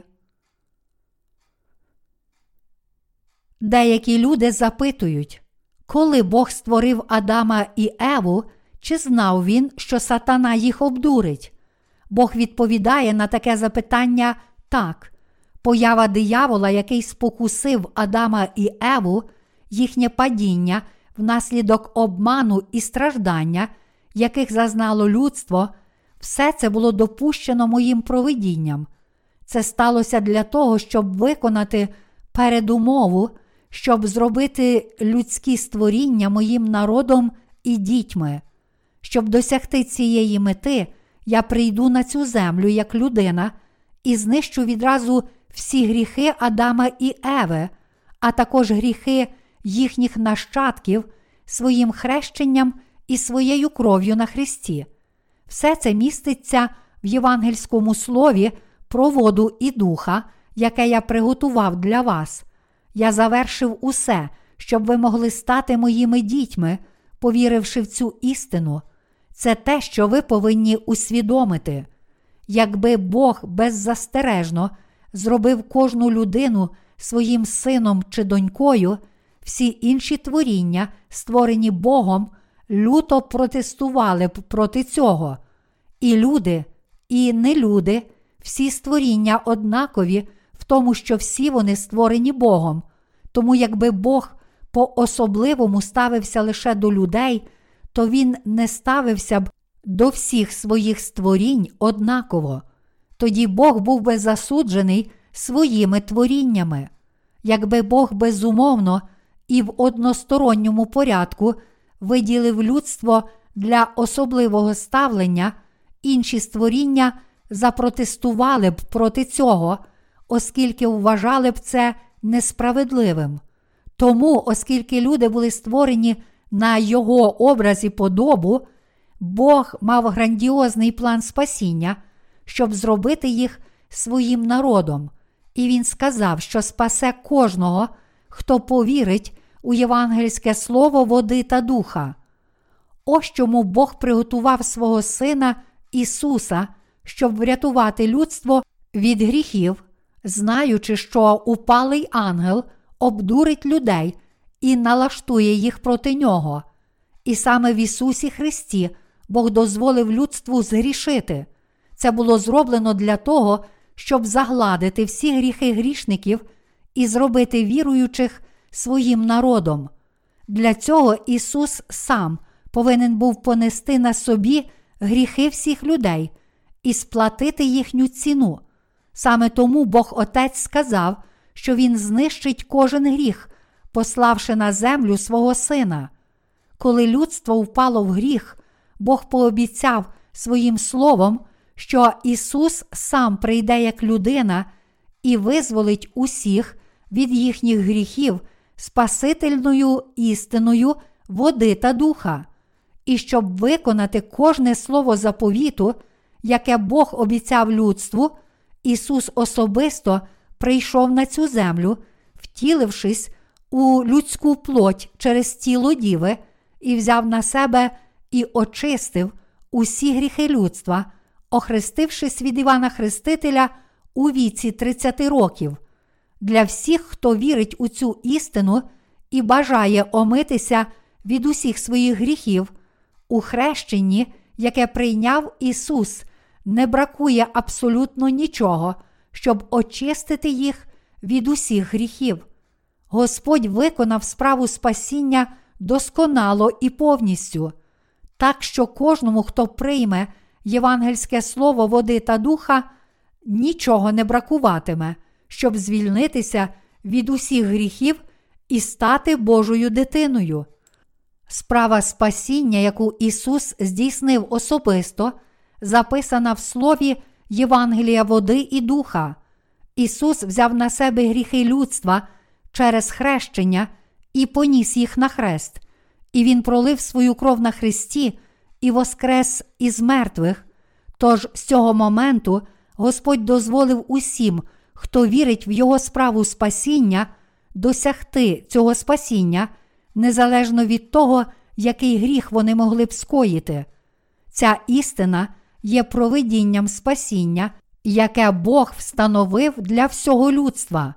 Що ж тоді станеться з вами, якщо ви відмовитеся вірити в це євангельське провидіння води та духа, заплановане Богом, тільки тому, що воно вам не до вподоби?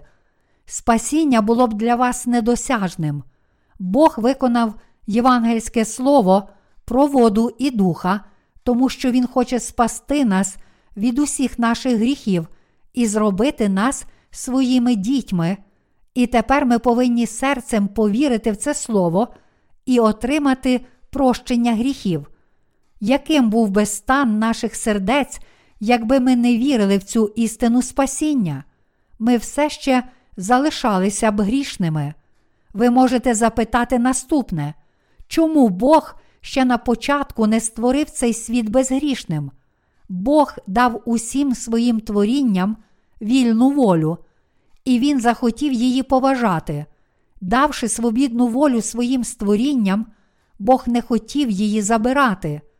Ісус прийшов на цю землю, щоб підкоритися Богу, своєму Отцю, а також Він хотів очистити і звільнити людство від гріхів цього світу, прийнявши хрещення від Івана Хрестителя.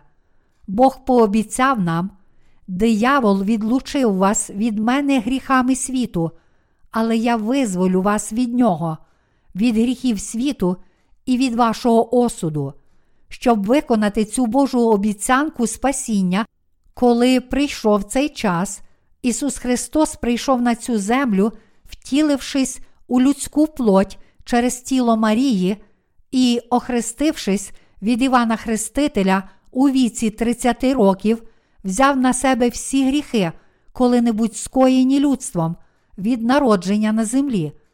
Ісус Христос поніс усі гріхи цього світу на хрест, і Він терпів осуд за кожен гріх людства, проливши свою дорогоцінну кров на смерть, оскільки Ісус був охрещений, щоб взяти на себе гріхи світу, Він сказав на Христі: Звершилося, Він воскрес із мертвих, щоб вдихнути нове життя в тих з нас, хто вірить в цю істину, наш Господь з радістю дав нам дар духа.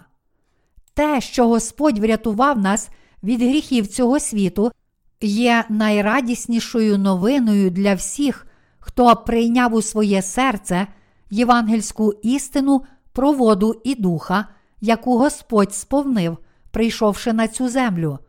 Євангельське слово про воду і духа звільняє нас від усіх гріхів, які ми чинимо в цьому світі. Ісус дав Святого Духа як дар спасіння кожному, хто вірить у це Євангеліє. Наш Бог хоче благословити даром Святого Духа всіх, хто приймає Євангеліє води та духа, вірячи в Його Слово. Він хоче, щоб всі жили в Його присутності. Це план спасіння, який Бог мав для нас і всього людства, і це є завершенням спасіння, яке здійснив Ісус Христос, прийшовши на землю. Сам триєдиний Бог створив і сповнив весь цей план спасіння в Ісусі. Чи приймете тепер вірою Божу любов до нас, людей? Чи можете тепер зрозуміти Божий план творення, який Він здійснив в Ісусі? Коли Бог вдихне в нас, віруючих у Євангеліє води та духа, живий подих духа, тоді ми будемо спасенні від усіх наших гріхів.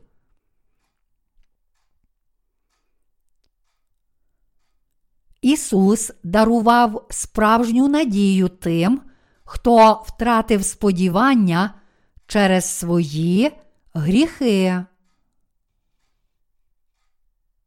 Ісус дав надію на спасіння всім грішникам, і Він дав справжню надію безнадійним. Він дав справжнє спасіння і небо всім тим, хто прямує до пекла за свої гріхи, і Він дав євангельське слово, води та духа, Євангеліє про відпущення гріхів всім тим, хто страждає від гріхів. Тим, хто поневолений дияволом, Господь дав можливість вірою стати Божими слугами, повіривши в євангельське слово води та духа, охрестившись від Івана Хрестителя і проливши свою кров на Христі, Ісус сказав: Звершилося, а потім відійшов. Своїм хрещенням і Христом Ісус звершив спасіння людства від усіх гріхів. Для кожної людини гріх означає розлуку з Богом. Будучи грішниками за своєю природою, маємо вірити, що євангельське слово про воду і духа, яке Ісус сповнив для нас, є нашим спасінням. Ми повинні усвідомити, що тепер у нас є спосіб відновити наші розірвані стосунки з Богом і розділити сопричастя з Ним вірою. Бог промовив до нас своїм словом про те, що Він зробив для нас, і через це слово ми можемо досягти нашого спасіння вірою. Бог каже, що Він вдихнув у нас, віруючих, живий подих нового життя. Чи віриш ти у слово істини про те, що твоя душа, яка була мертвою, тепер народилася з мертвих через твою віру в євангельське слово води та духа? Повірте тепер в істину, що Ісус визволив людство від гріхів своєю водою і кров'ю. Якщо ти повіриш у Спасительне Слово про відпущення гріхів, євангельське слово про воду і духа, ти будеш звільнений від усіх своїх гріхів вірою. Тоді ти зрозумієш, що як тільки повіриш, всі твої гріхи справді повністю зникнуть. Ісус Христос сам Бог врятував нас від гріхів світу через євангельську істину, води та духа, але доки ми не усвідомимо цю істину, для нас ніколи не буде можливо воскреснути з духовної смерті і жити знову. Це тому, що твоя і моя душа вже були мертві задовго до того, як ми народилися в цьому світі.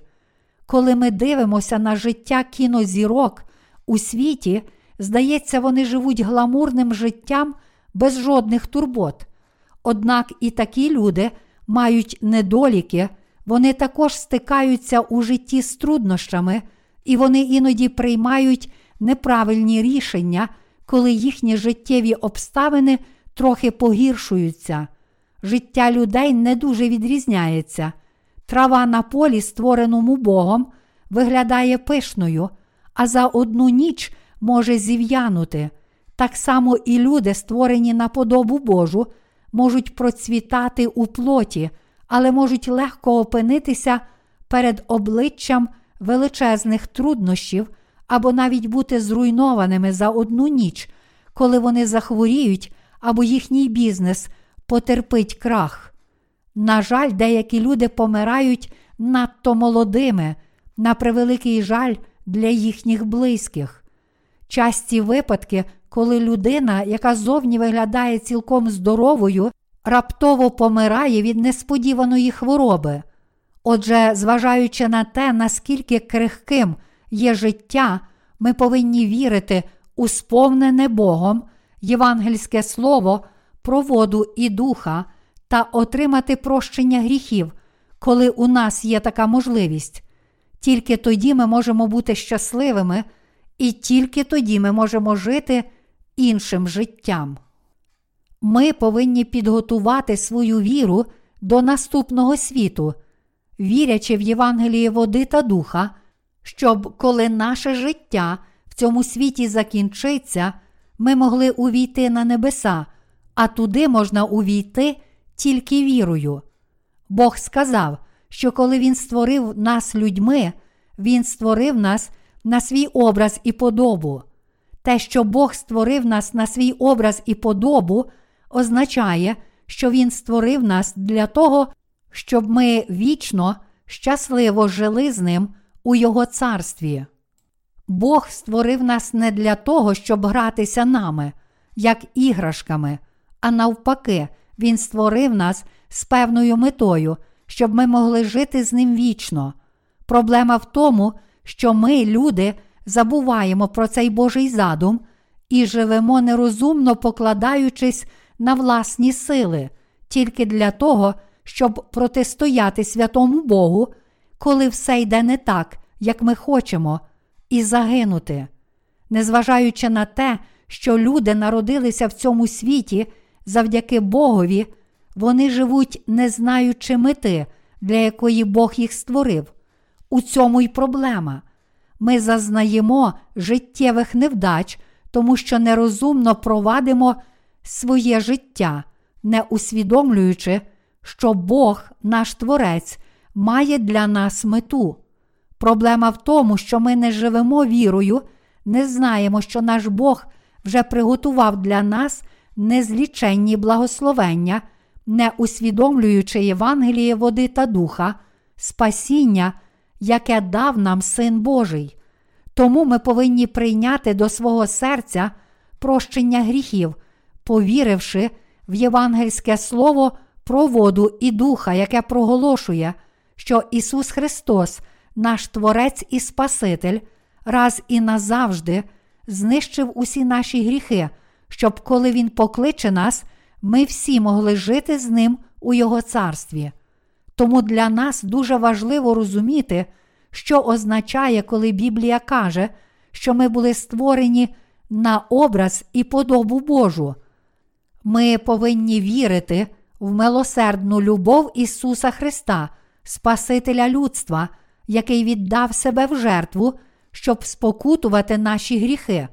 Ми маємо відновити істинну віру, і ми мусимо вірою жити вічно і щасливо з нашим Богом.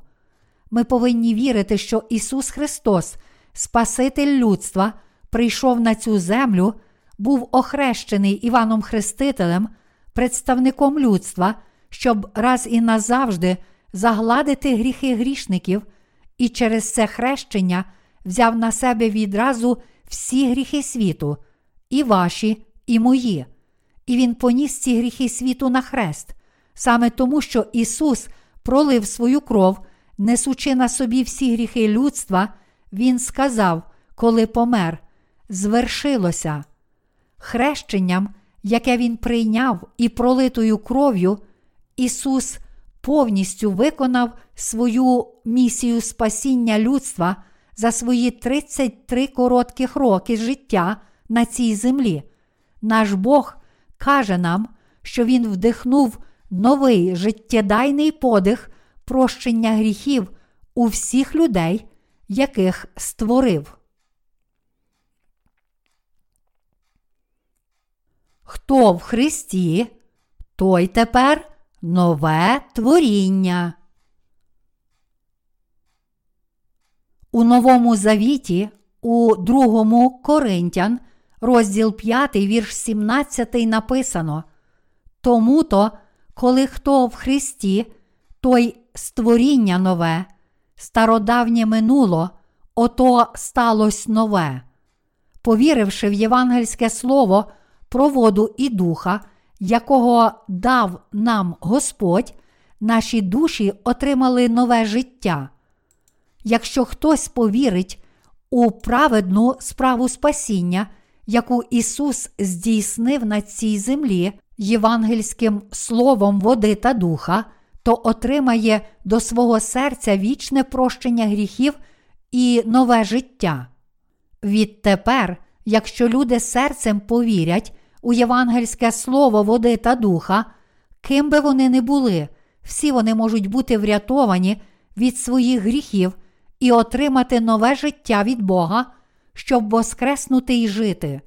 Тому я наполегливо прошу вас повірити, що Ісус Христос це сам Бог, і що Він Творець, який створив вас і мене, і прошу вас прийняти у своє серце євангельську істину про воду і духа, які дав нам Ісус Христос, щоб ви могли на власному досвіді відчути, як Ісус вдихнув у вас нове життя. Ця істина була явлена як Євангеліє води та духа, тож вірте в це Євангеліє. Якщо ви зараз своїм серцем послухаєте і повірите в це євангельське слово про воду і духа, ви будете звільнені від усіх гріхів вашого серця, отримаєте нове життя і станете новим творінням в очах Божих. Той, хто став новим творінням, проживе решту життя так, щоб бути гідним називатися новим творінням. Ми всі були створені Господом, Господь викреслив наші гріхи євангельським словом води та духа, і ми були врятовані від усіх наших гріхів, повіривши в це Євангеліє всім серцем. Тому найдостойнішим нашої поваги і любові в усьому світі є ніхто інший, як наш Господь Ісус Христос. Це тому, що саме наш Господь визволив нас від усіх гріхів світу, зробив нас Божими дітьми і благословив. Чи є Євангеліє прекрасніше за євангельське слово з води та духа, яке дав нам Господь? Будь-яке інше Євангеліє в цьому світі, окрім Євангелія води та духа, наприклад, Євангеліє лише Христа, не є істинним Євангелієм. У порівнянні з Євангелієм води та духа, Євангеліє Христа це не більше, ніж напів Євангеліє. Справжнє Євангеліє це Євангеліє води та духа, яке проголошує, що Господь дарував нам, віруючим, нове життя, хрестившись від Івана Хрестителя, проливши свою кров на Христі і воскреснувши з мертвих. Крім найзаповітнішого євангельського слова про воду і духа, в цьому світі не може бути іншого Євангелія, яке могло б по-справжньому втамувати нашу спрагу. Для всього людського роду, окрім євангельського слова про воду і духа, яке дав нам Господь, абсолютно ніщо і ніколи не може принести справжній мир, справжні благословення і чудове сопричастя з Богом. Коли ми були грішниками, Ісус Христос прийшов за нами і врятував нас через євангельське слово води та духа, і тільки Він один є нашим Спасителем.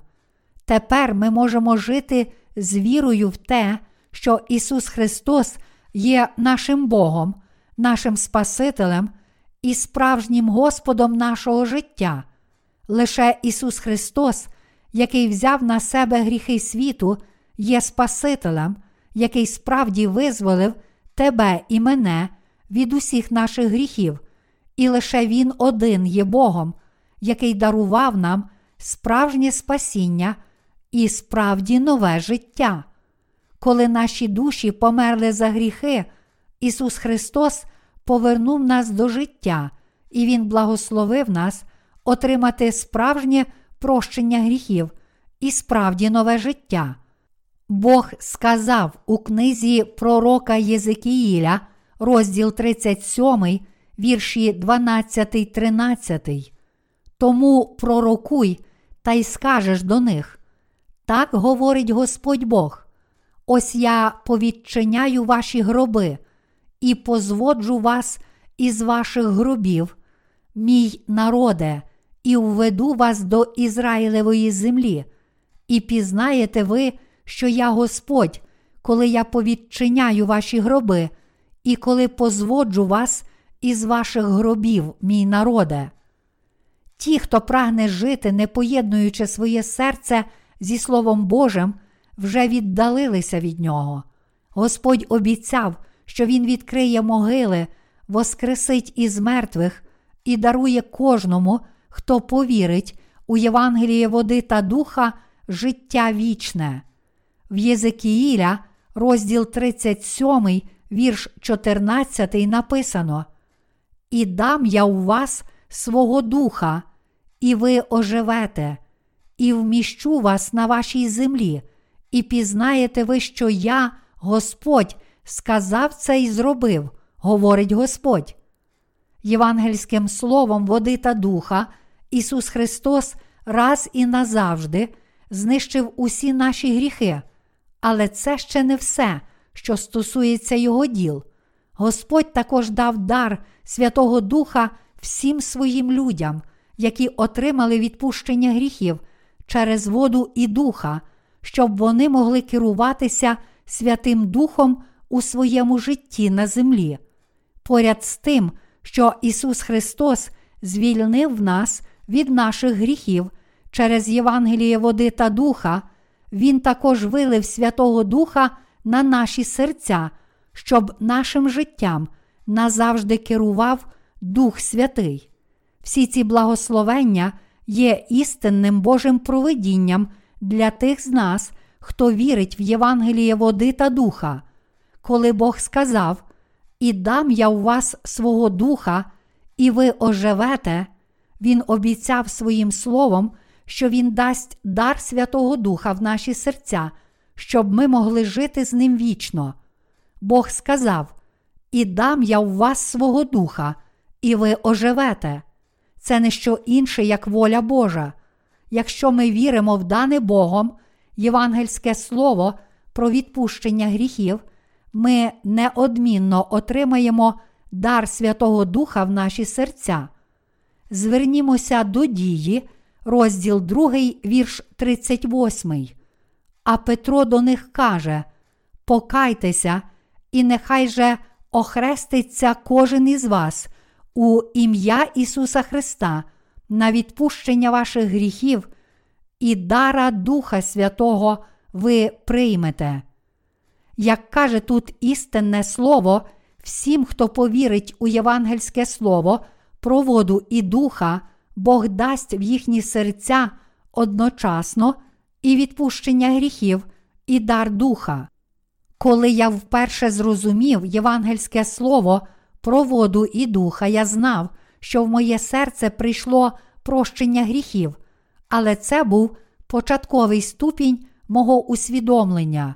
Коли я прочитав дії, розділ 2, вірш 38, і побачив, що я також отримав дар Святого Духа, я повністю усвідомив, що Святий Дух вже був у моєму серці і працював зі мною. Навіть у цю мить я ходжу зі Святим Духом. Народ Ізраїля не прийняв Ісуса як Спасителя, на якого чекав, а відкинув його.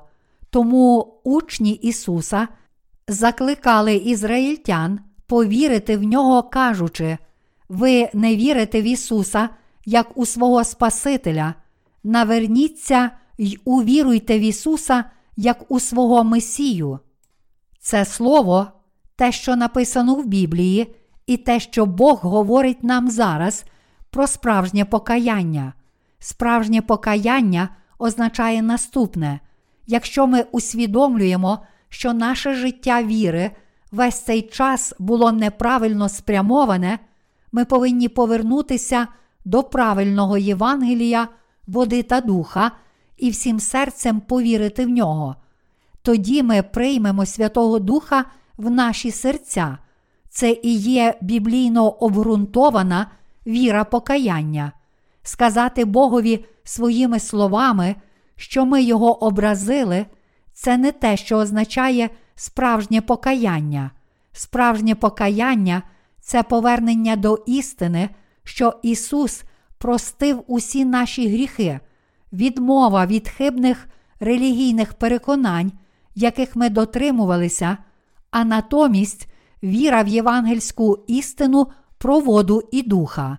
Така віра і є справжньою вірою.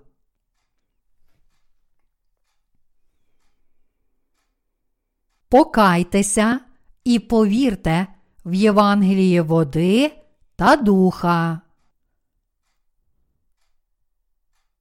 Написано Покайтеся, і нехай же охриститься кожен із вас у ім'я Ісуса Христа на відпущення ваших гріхів і дара Духа Святого ви приймете. Деякі ізраїльтяни таки прийшли покаятися і повірити в Ісуса як свого Спасителя. Чому ж тоді ці люди також повинні були охреститися як Ісус? Тому що хрещення, яке Ісус прийняв від Івана Хрестителя, було актом, через який Господь взяв на себе всі гріхи людства і змив їх раз і назавжди. Так само, як Ісус був охрещений, новонавернені також повинні були охреститися на знак своєї віри в Його праведну справу. Коли ми охрещуємося, ми сповідуємо свою віру наступним чином. Я вірю, що коли Господь хрестився від Івана Хрестителя, Він взяв на себе не тільки гріхи народу Ізраїля, але й мої гріхи. Я вірю, що коли Ісус Христос увійшов у воду, щоб охреститися, йому відкрилося, що Він зазнає тілесної смерті замість мене, тому що Він взяв на себе мої гріхи. Я вірю, що Ісус, мій Спаситель, який хрестився, щоб взяти на себе всі мої гріхи, і який був раз і назавжди засуджений за гріхи, будучи розп'ятим на смерть. І я вірю, що вихід Ісуса з води під час хрещення означає Його Воскресіння, що Господь поверне мене до життя, так само, як Він сам воскрес із мертвих. Тепер я щиро вірю, що Ісус взяв мої гріхи через своє хрещення. Необхідно повірити, що Спасительний подвиг Ісуса, починаючи від хрещення, яке Він прийняв від Івана Хрестителя, щоб взяти на себе наші гріхи, і закінчуючи Його розп'яттям і Воскресінням, був звершений, щоб принести нам справжнє прощення гріхів і нове життя. Справжнє сповідування віри відбувається тоді, коли ми визнаємо, що отримали звільнення від усіх наших гріхів, повіривши в євангельську істину про воду і духа. Біблія каже: Покайтеся, і нехай же охриститься кожен із вас у ім'я Ісуса Христа на відпущення ваших гріхів і дара Духа Святого ви приймете. Зрозуміло, що Святий Дух це Божий дар, який дарується тільки тим, хто отримав відпущення гріхів. Віра в Євангеліє води та духа це віра в те, що це Євангеліє є нашим істинним спасінням, яке відпускає всі наші гріхи. І Біблія говорить, що саме тоді, коли ми віримо в це Євангеліє води та духа, ми можемо отримати Духа Святого. Для всіх, хто отримав відпущення гріхів, повіривши в те, що Ісус знищив усі гріхи цього світу водним хрещенням, яке Він прийняв, і кров'ю, яку Він пролив на Христі, Бог благословив нас на отримання дару Святого Духа, вклавши в наші серця прощення гріхів і дар Святого Духа, Господь остаточно підтвердив, що Він перетворив нас, віруючих у Євангеліє води та духа, на Божих дітей, здатних прославляти Його. Іншими словами, Господь запечатав нас, віруючих у євангельське слово, води та духа, Духом Святим, щоб ніхто не зміг відібрати у нас віру. Коли наші серця мають віру в євангельське слово води та духа, Дух Святий сходить у наші серця, і цією печаттю Святого Духа Бог підтверджує, що ми справді є Його дітьми. Ті, хто отримав прощення гріхів, повіривши в Євангеліє води та духа, можуть слідувати за Святим Духом, бо Святий Дух діє в їхніх серцях, коли вони чують Слово Боже. Душі праведників стають вічно живими через слухання євангельського слова, води та духа, через Божу церкву. Дія Святого Духа розгортається в серцях тих, хто вірить у воду і кров. Саме там, де діє Святий Дух, можна знайти справжній мир і справжнє спасіння. Продовжуючи жити життям віри в Божій церкві, ми всі можемо усвідомити, що Святий Дух завжди діє серед нас разом з євангельським словом води та духа. Насправді, Святий Дух не живе в серці того, хто ще не отримав відпущення гріхів, і не діє на таких людей, оскільки дія Святого Духа завжди розгортається згідно з написаним словом, вкрай важливо, щоб ми слідкували за його роботою, вірячи в написане Слово Боже. Інакше кажучи, саме тоді, коли ми слідуємо Слову Божому і довіряємо йому, ми можемо побачити дію Святого Духа, яка розгортається на власні очі. Якщо ми не будемо слідувати Слову Божому, ми не зможемо побачити дію Святого Духа. Тому я прошу вас повірити, що вам слід вести своє життя віри згідно з даним Богом, євангельським словом води та духа. Святий Дух завжди працює з написаним Словом Божим, і ми повинні пам'ятати про цей очевидний факт. Якщо ми будемо покладатися на власні емоції замість Слова Божого і змішувати їх з веденням Святого Духа, то, врешті-решт, піддамося впливу диявола і будемо жити як його знаряддя зла. Диявол завжди підштовхує нас ігнорувати Боже Слово і слідувати власним думкам і почуттям плоті, але тільки для того, щоб впасти в серйозні помилки. Такі помилкові переконання виникають тоді, коли люди йдуть за власними емоціями, а не за Словом Божим. Вони можуть легко впасти в спокусу і сильно спіткнутися, бо коли йдуть за власними емоціями, то йдуть за власними почуттями, а не за Божим Словом. Продовжуючи своє життя в цьому світі, ми неминуче іноді піддаємося слабкостям своєї плоті і грішимо проти бажань Святого Духа. Ось чому Біблія каже: Духа не вгашайте. Перше Солунян, розділ 5, вірш 19. Якщо той, хто отримав відпущення гріхів, ігнорує бажання Святого Духа і слідує своїм тілесним думкам, замість того, щоб робити те, що угодне Богові, то в кінцевому підсумку він житиме як ворог Божий, а не як його слуга. В Божих очах той, хто живе за пожадливістю своєї плоті, а не заведенням Святого Духа, подібний до людини, яка отримала один талант, і, відповідно, є ворогом Божим. Якщо ви зрозумієте Слово Боже, відчуєте Його, повірите в нього і приймете Його особисто вірою, тоді Дух Святий оселиться і буде діяти у вашому серці. Ті, чиї серця прийняли Святого Духа, можуть продовжувати радісно слідувати за Богом, бо їх веде Божественний Дух і Слово Боже.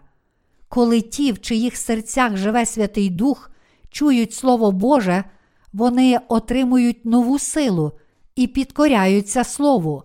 Отже, коли вони перебувають під владою Святого Духа, їхнє життя починає визначатися вірою в Слово Боже. Серця тих, хто прийняв Святого Духа як дар віри, оновлюються. Дії, розділ 3, вірш 19 каже: Покайтеся ж та наверніться, щоб він змилувався над вашими гріхами. Бог звертається до всіх нас, кажучи: позбудьтеся своїх гріхів.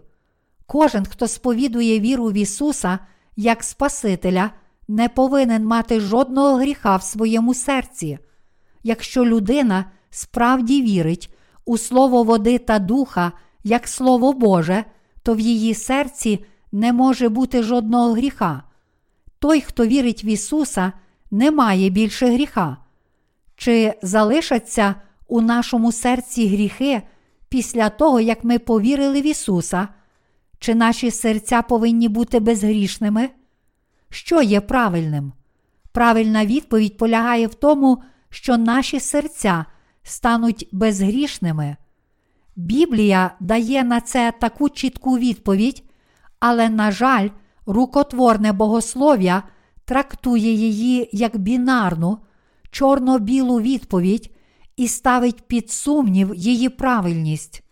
У Біблії Господь сказав, віруючим в Євангеліє води та духа, ви отримали відпущення гріхів. Отже, ви безгрішні, бо вірите в євангельське слово води та духа. Ви праві, твоя віра правильна. Сам Господь прийшов на цю землю, щоб раз і назавжди викреслити всі гріхи світу, які є в серцях людей, а ще тому, що Ісус сам взяв усі гріхи через хрещення, яке прийняв від Івана Хрестителя, змив їх кров'ю, пролитою на Христі, і викорінив їх осуд, який він сам поніс.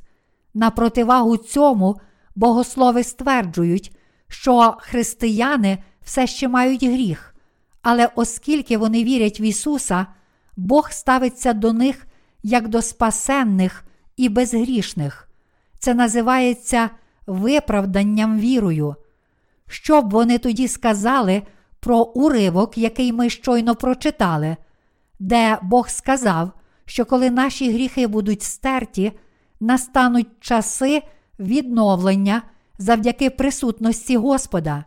Цей уривок ясно каже нам про те, що наші гріхи справді закриті. Чи прийняли ви прощення гріхів у своє серце, повіривши в Євангеліє води та духа, що походить від Слова Господнього? Я отримав відпущення гріхів від Господа через євангельське слово про воду і духа. Я чітко пам'ятаю, як моє серце оновилося набагато більше, ніж будь-коли міг би зробити для мене цей світ. Відтоді й по сьогоднішній день я продовжую жити життям віри, і я дуже щасливий, бо моє серце залишається незмінно безгрішним. Всі ці благословення спасіння прийшли до мене через Слово Боже завдяки нашому Господу. Я покладаю свою віру на мого Бога і віддаю йому всю подяку. Бог хоче дати дар Святого Духа у Твоє і моє відкуплене серце. Коли ми віримо в Євангеліє води та духа, Бог робить нас своїми дітьми. Бог дав євангельське слово про воду і духа всьому людству, і в серця тих, хто вірить в це Євангеліє. Бог обдаровує їх даром Святого Духа навіть в цю мить. Наше служіння полягає в тому, щоб проповідувати Євангеліє води та духа, і ми робимо це для того, щоб ті, хто ще не отримав відпущення гріхів, могли напитися живої води спасіння. Бог сказав Єзикіїлю, Сину людський, пророкуй слово моє, замість мене промовляй до народу Ізраїля, і ввійде в них подих живий.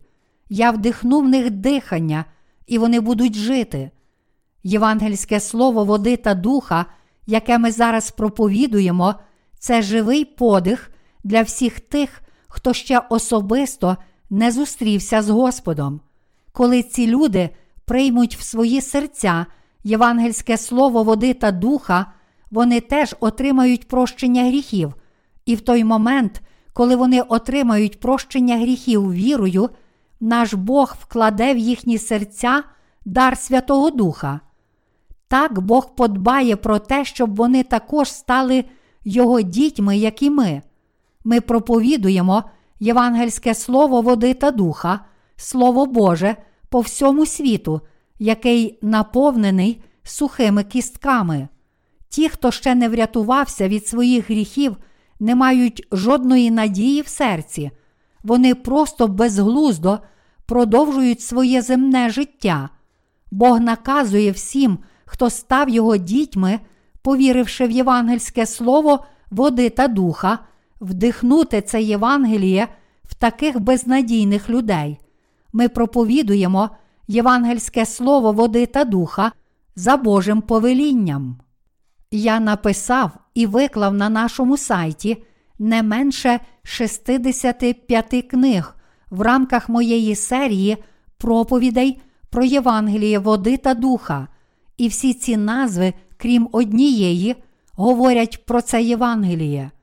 Книга Пісні над піснями Соломона єдина книга, яка безпосередньо не стосується Євангелія води та духа. Якщо ви довільно виберете будь-яку з цих книг і прочитаєте її, ви зможете дізнатися все про євангельське слово води і духа, і через це Євангеліє ви зможете отримати прощення гріхів і дар Святого Духа, якого ви так відчайдушно потребуєте. Ми всі прийшли до усвідомлення наступного. Господь був охрещений Іваном Хрестителем, коли прийшов на цю землю, і він був засуджений за наші гріхи, будучи розп'ятим і проливши свою кров. Так Господь врятував нас від усіх наших гріхів. Якщо ми зараз приймемо у своє серце справу відкуплення, яку Ісус здійснив для нас через євангельське слово про воду і духа, наші серця отримають нове дихання. Ми вже були мертві через свої гріхи, але завдяки Господу ми знову будемо жити.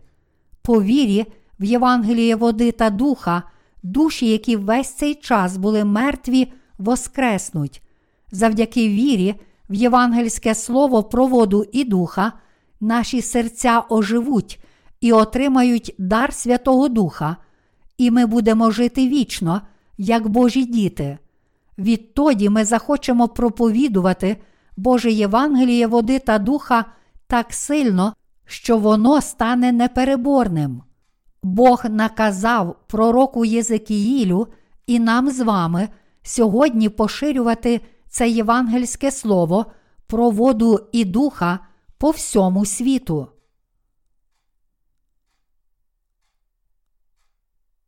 Що відбувається зі світом зараз? Світ зараз перетворюється на долину смерті. У світі залишилися лише сухі кістки, і єдині люди, які сповнені живим подихом, це віруючі в євангельське слово води та духа. Люди, які зараз живуть на цій планеті, абсолютно безнадійні і просто чекають смерті, бо їхні гріхи залишаються в їхніх серцях.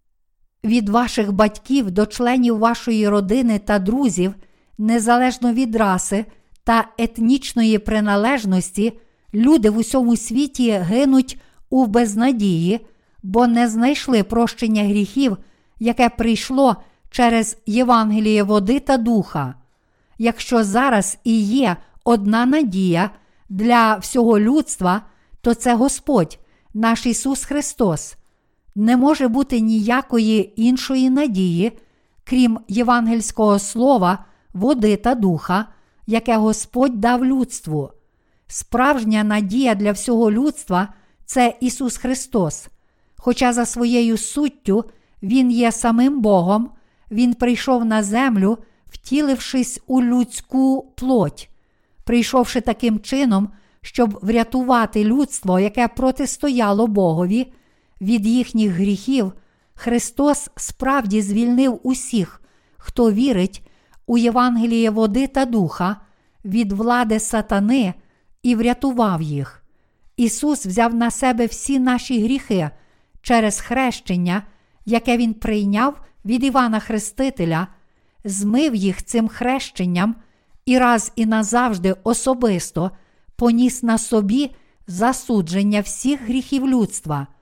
Таким чином, сам Господь врятував нас від сатани, ворога Божого, через євангельське слово води та духа, хоча ми й були безнадійними грішниками. Тож, якщо ми своїм серцем повіримо у прощення гріхів, яке прийшло через воду і духа, то всі будемо врятовані від гріхів, вірячи в Ісуса Христа, який визволив нас з темряви, ми можемо отримати нове життя. Оскільки ми отримали нове життя, повіривши в євангельське слово про воду і духа, яке Господь сповнив для нас, ми возз'єдналися з нашим Богом і знову стали жити в Його царстві. Ці дивовижні благословення розгортаються в Божій церкві сьогодні, і це Божі благословення, які виливаються на нас, завдяки нашій вірі в євангельське слово про воду і духа, яке наш Господь сповнив своєю водою і кров'ю, ми з вами отримали благословення, спасіння від нашого Бога. Кожен віруючий має знати, як будувати братерські стосунки, живучи в цьому світі. Ми також повинні знати, як спілкуватися з Богом, нашою вірою в євангельське слово води та духа. Ті, хто стали такими людьми віри, знають і будують особисті стосунки зі святим Богом. Такі люди мають власну гідність. Натомість ті, хто нечесні перед Богом, переслідують лише свої егоїстичні інтереси. Вони зовсім не прислухаються до інших. Такі люди не можуть стати щирими і чесними віруючими. Ми повинні осягнути своє спасіння в очах Божих, повіривши в Євангеліє води та духа, відчути діло спасіння, яке Він здійснив для нас через цю віру, і дякувати йому всім серцем. Ми всі маємо визнати, Господи, Ти так нас полюбив, що прийняв хрещення і віддав себе в жертву за нас. Ти зробив нас смиренними, Ти створив нас людьми не для того, щоб зробити нас своїми іграшками, а щоб зробити нас своїми дітьми і благословити.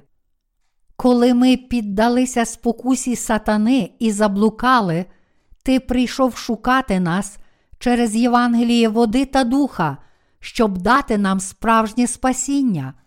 Ти прийшов на цю землю, щоб взяти на себе наші гріхи, охрестившись, і Ти врятував нас, проливши свою кров на Христі і заплативши за наші гріхи своїм життям. Завдяки євангельському слову води та духа, ми тепер знаємо і віримо, що все це ти зробив заради нас. Це віра, яка дозволяє нам прийняти Бога, і це віра, яка спасає нас від гріхів. Наша віра серця в євангельське слово про воду і духа приносить нам прощення гріхів і робить нас Божими дітьми. Повіривши в євангельське слово про воду і духа, ми були спасенні Богом і отримали благословення віри, щоб жити вічно в Його царстві.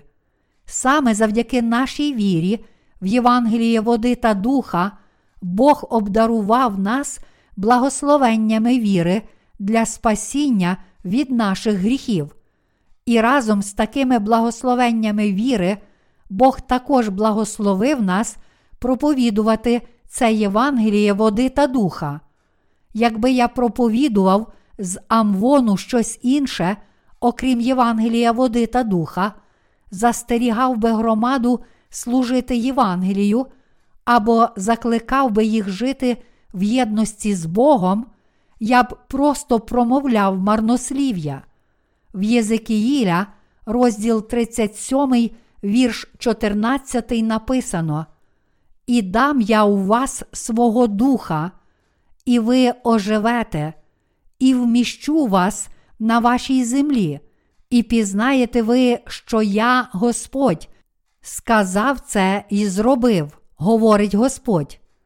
Тут Бог говорить нам, щоб ми поширювали євангельське слово води та духа всім тим, хто ще не пізнав цього істинного Євангелія спасіння. Ми знаємо, що Бог повернув нас до життя і дав спасіння та Святого Духа в наші віруючі серця, щоб ми визволили людей світу, які подібні до сухих кісток у долині Єзикіїля. І ми віримо в це. Слово обітниці, яке Бог промовив до Єзекіїля за часів Старого Заповіту, це слово, яке Бог також промовив до всіх нас, хто зараз вірить в євангельське слово води та духа. Бог вдихнув у нас з вами живий подих спасіння. Бог не є незграбним Богом, Він милосердний, і Його доброта не піддається опису, бо Він врятував нас від наших гріхів. Саме віра в такого Бога звільнила нас від усіх наших гріхів. Ми всі дуже вдячні Богові. Однак, оскільки так багато людей ще не знають цього, заради них ми повинні наполегливо працювати, щоб вдихнути в них живий подих. Ми проповідуємо їм Слово Боже замість нього. Ви служите Євангелію води та духа, підтримуючи Його служіння, і це є справою тих, хто живе вірою. Це є Божою справою. І ми беремо участь у цій безцінній праці поширення живого подиху, спасіння по всьому світу. Наша праця заради кожного, хто живе в ці останні часи. Людство зараз не має абсолютно ніякої надії, крім Ісуса Христа і Його євангельського слова про воду і духа. Інфляція буде вирувати, ціни виростуть на кілька сотень відсотків. Люди мріють про те, що колись матимуть власний будинок, але в найближчі роки такі мрії стануть нездійсненними. Дні страждань і нещастя для плоті вже не за горами. Незважаючи на те, що ми живемо в такому похмурому світі, якщо ми приймемо в своє серце євангельське слово води та духа, якого в нас вдихає Бог, Він неодмінно дасть нам як нагороду прощення гріхів і дар Святого Духа. Вірячи в те, що ми отримали прощення гріхів і Святого Духа вірою, ми також повинні вірити в те, що маємо проповідувати Слово Боже вірою. Бог виливає на нас незліченні благословення як для тіла, так і для духа. Ми маємо євангельське слово води та духа, яке дозволяє нам жити щасливо на цій землі і процвітати. Ми також були благословенні вічно жити щасливо, коли покинемо цю землю. Я вірю в нашого Бога, який прийшов до нас через воду і духа. А ти? Ви також вірите? У цю годину, коли я проповідую Слово Боже, моє тіло і дух зміцнюються, і я не можу описати словами, який я щасливий і радісний. Я переконаний і твердо вірю, що праця, яку ми з вами виконуємо, є безцінною. Саме тому я з такою радістю виконую навіть найменшу Божу справу. Я завжди радію, коли виконую Божу справу, бо робота, яку ми з вами разом робимо, щоб служити Євангелію води та духа, є безмірно важливою. Ми дуже раді, що виконуємо Божу справу. Я переконаний, що ви також так живете. Аллілуя!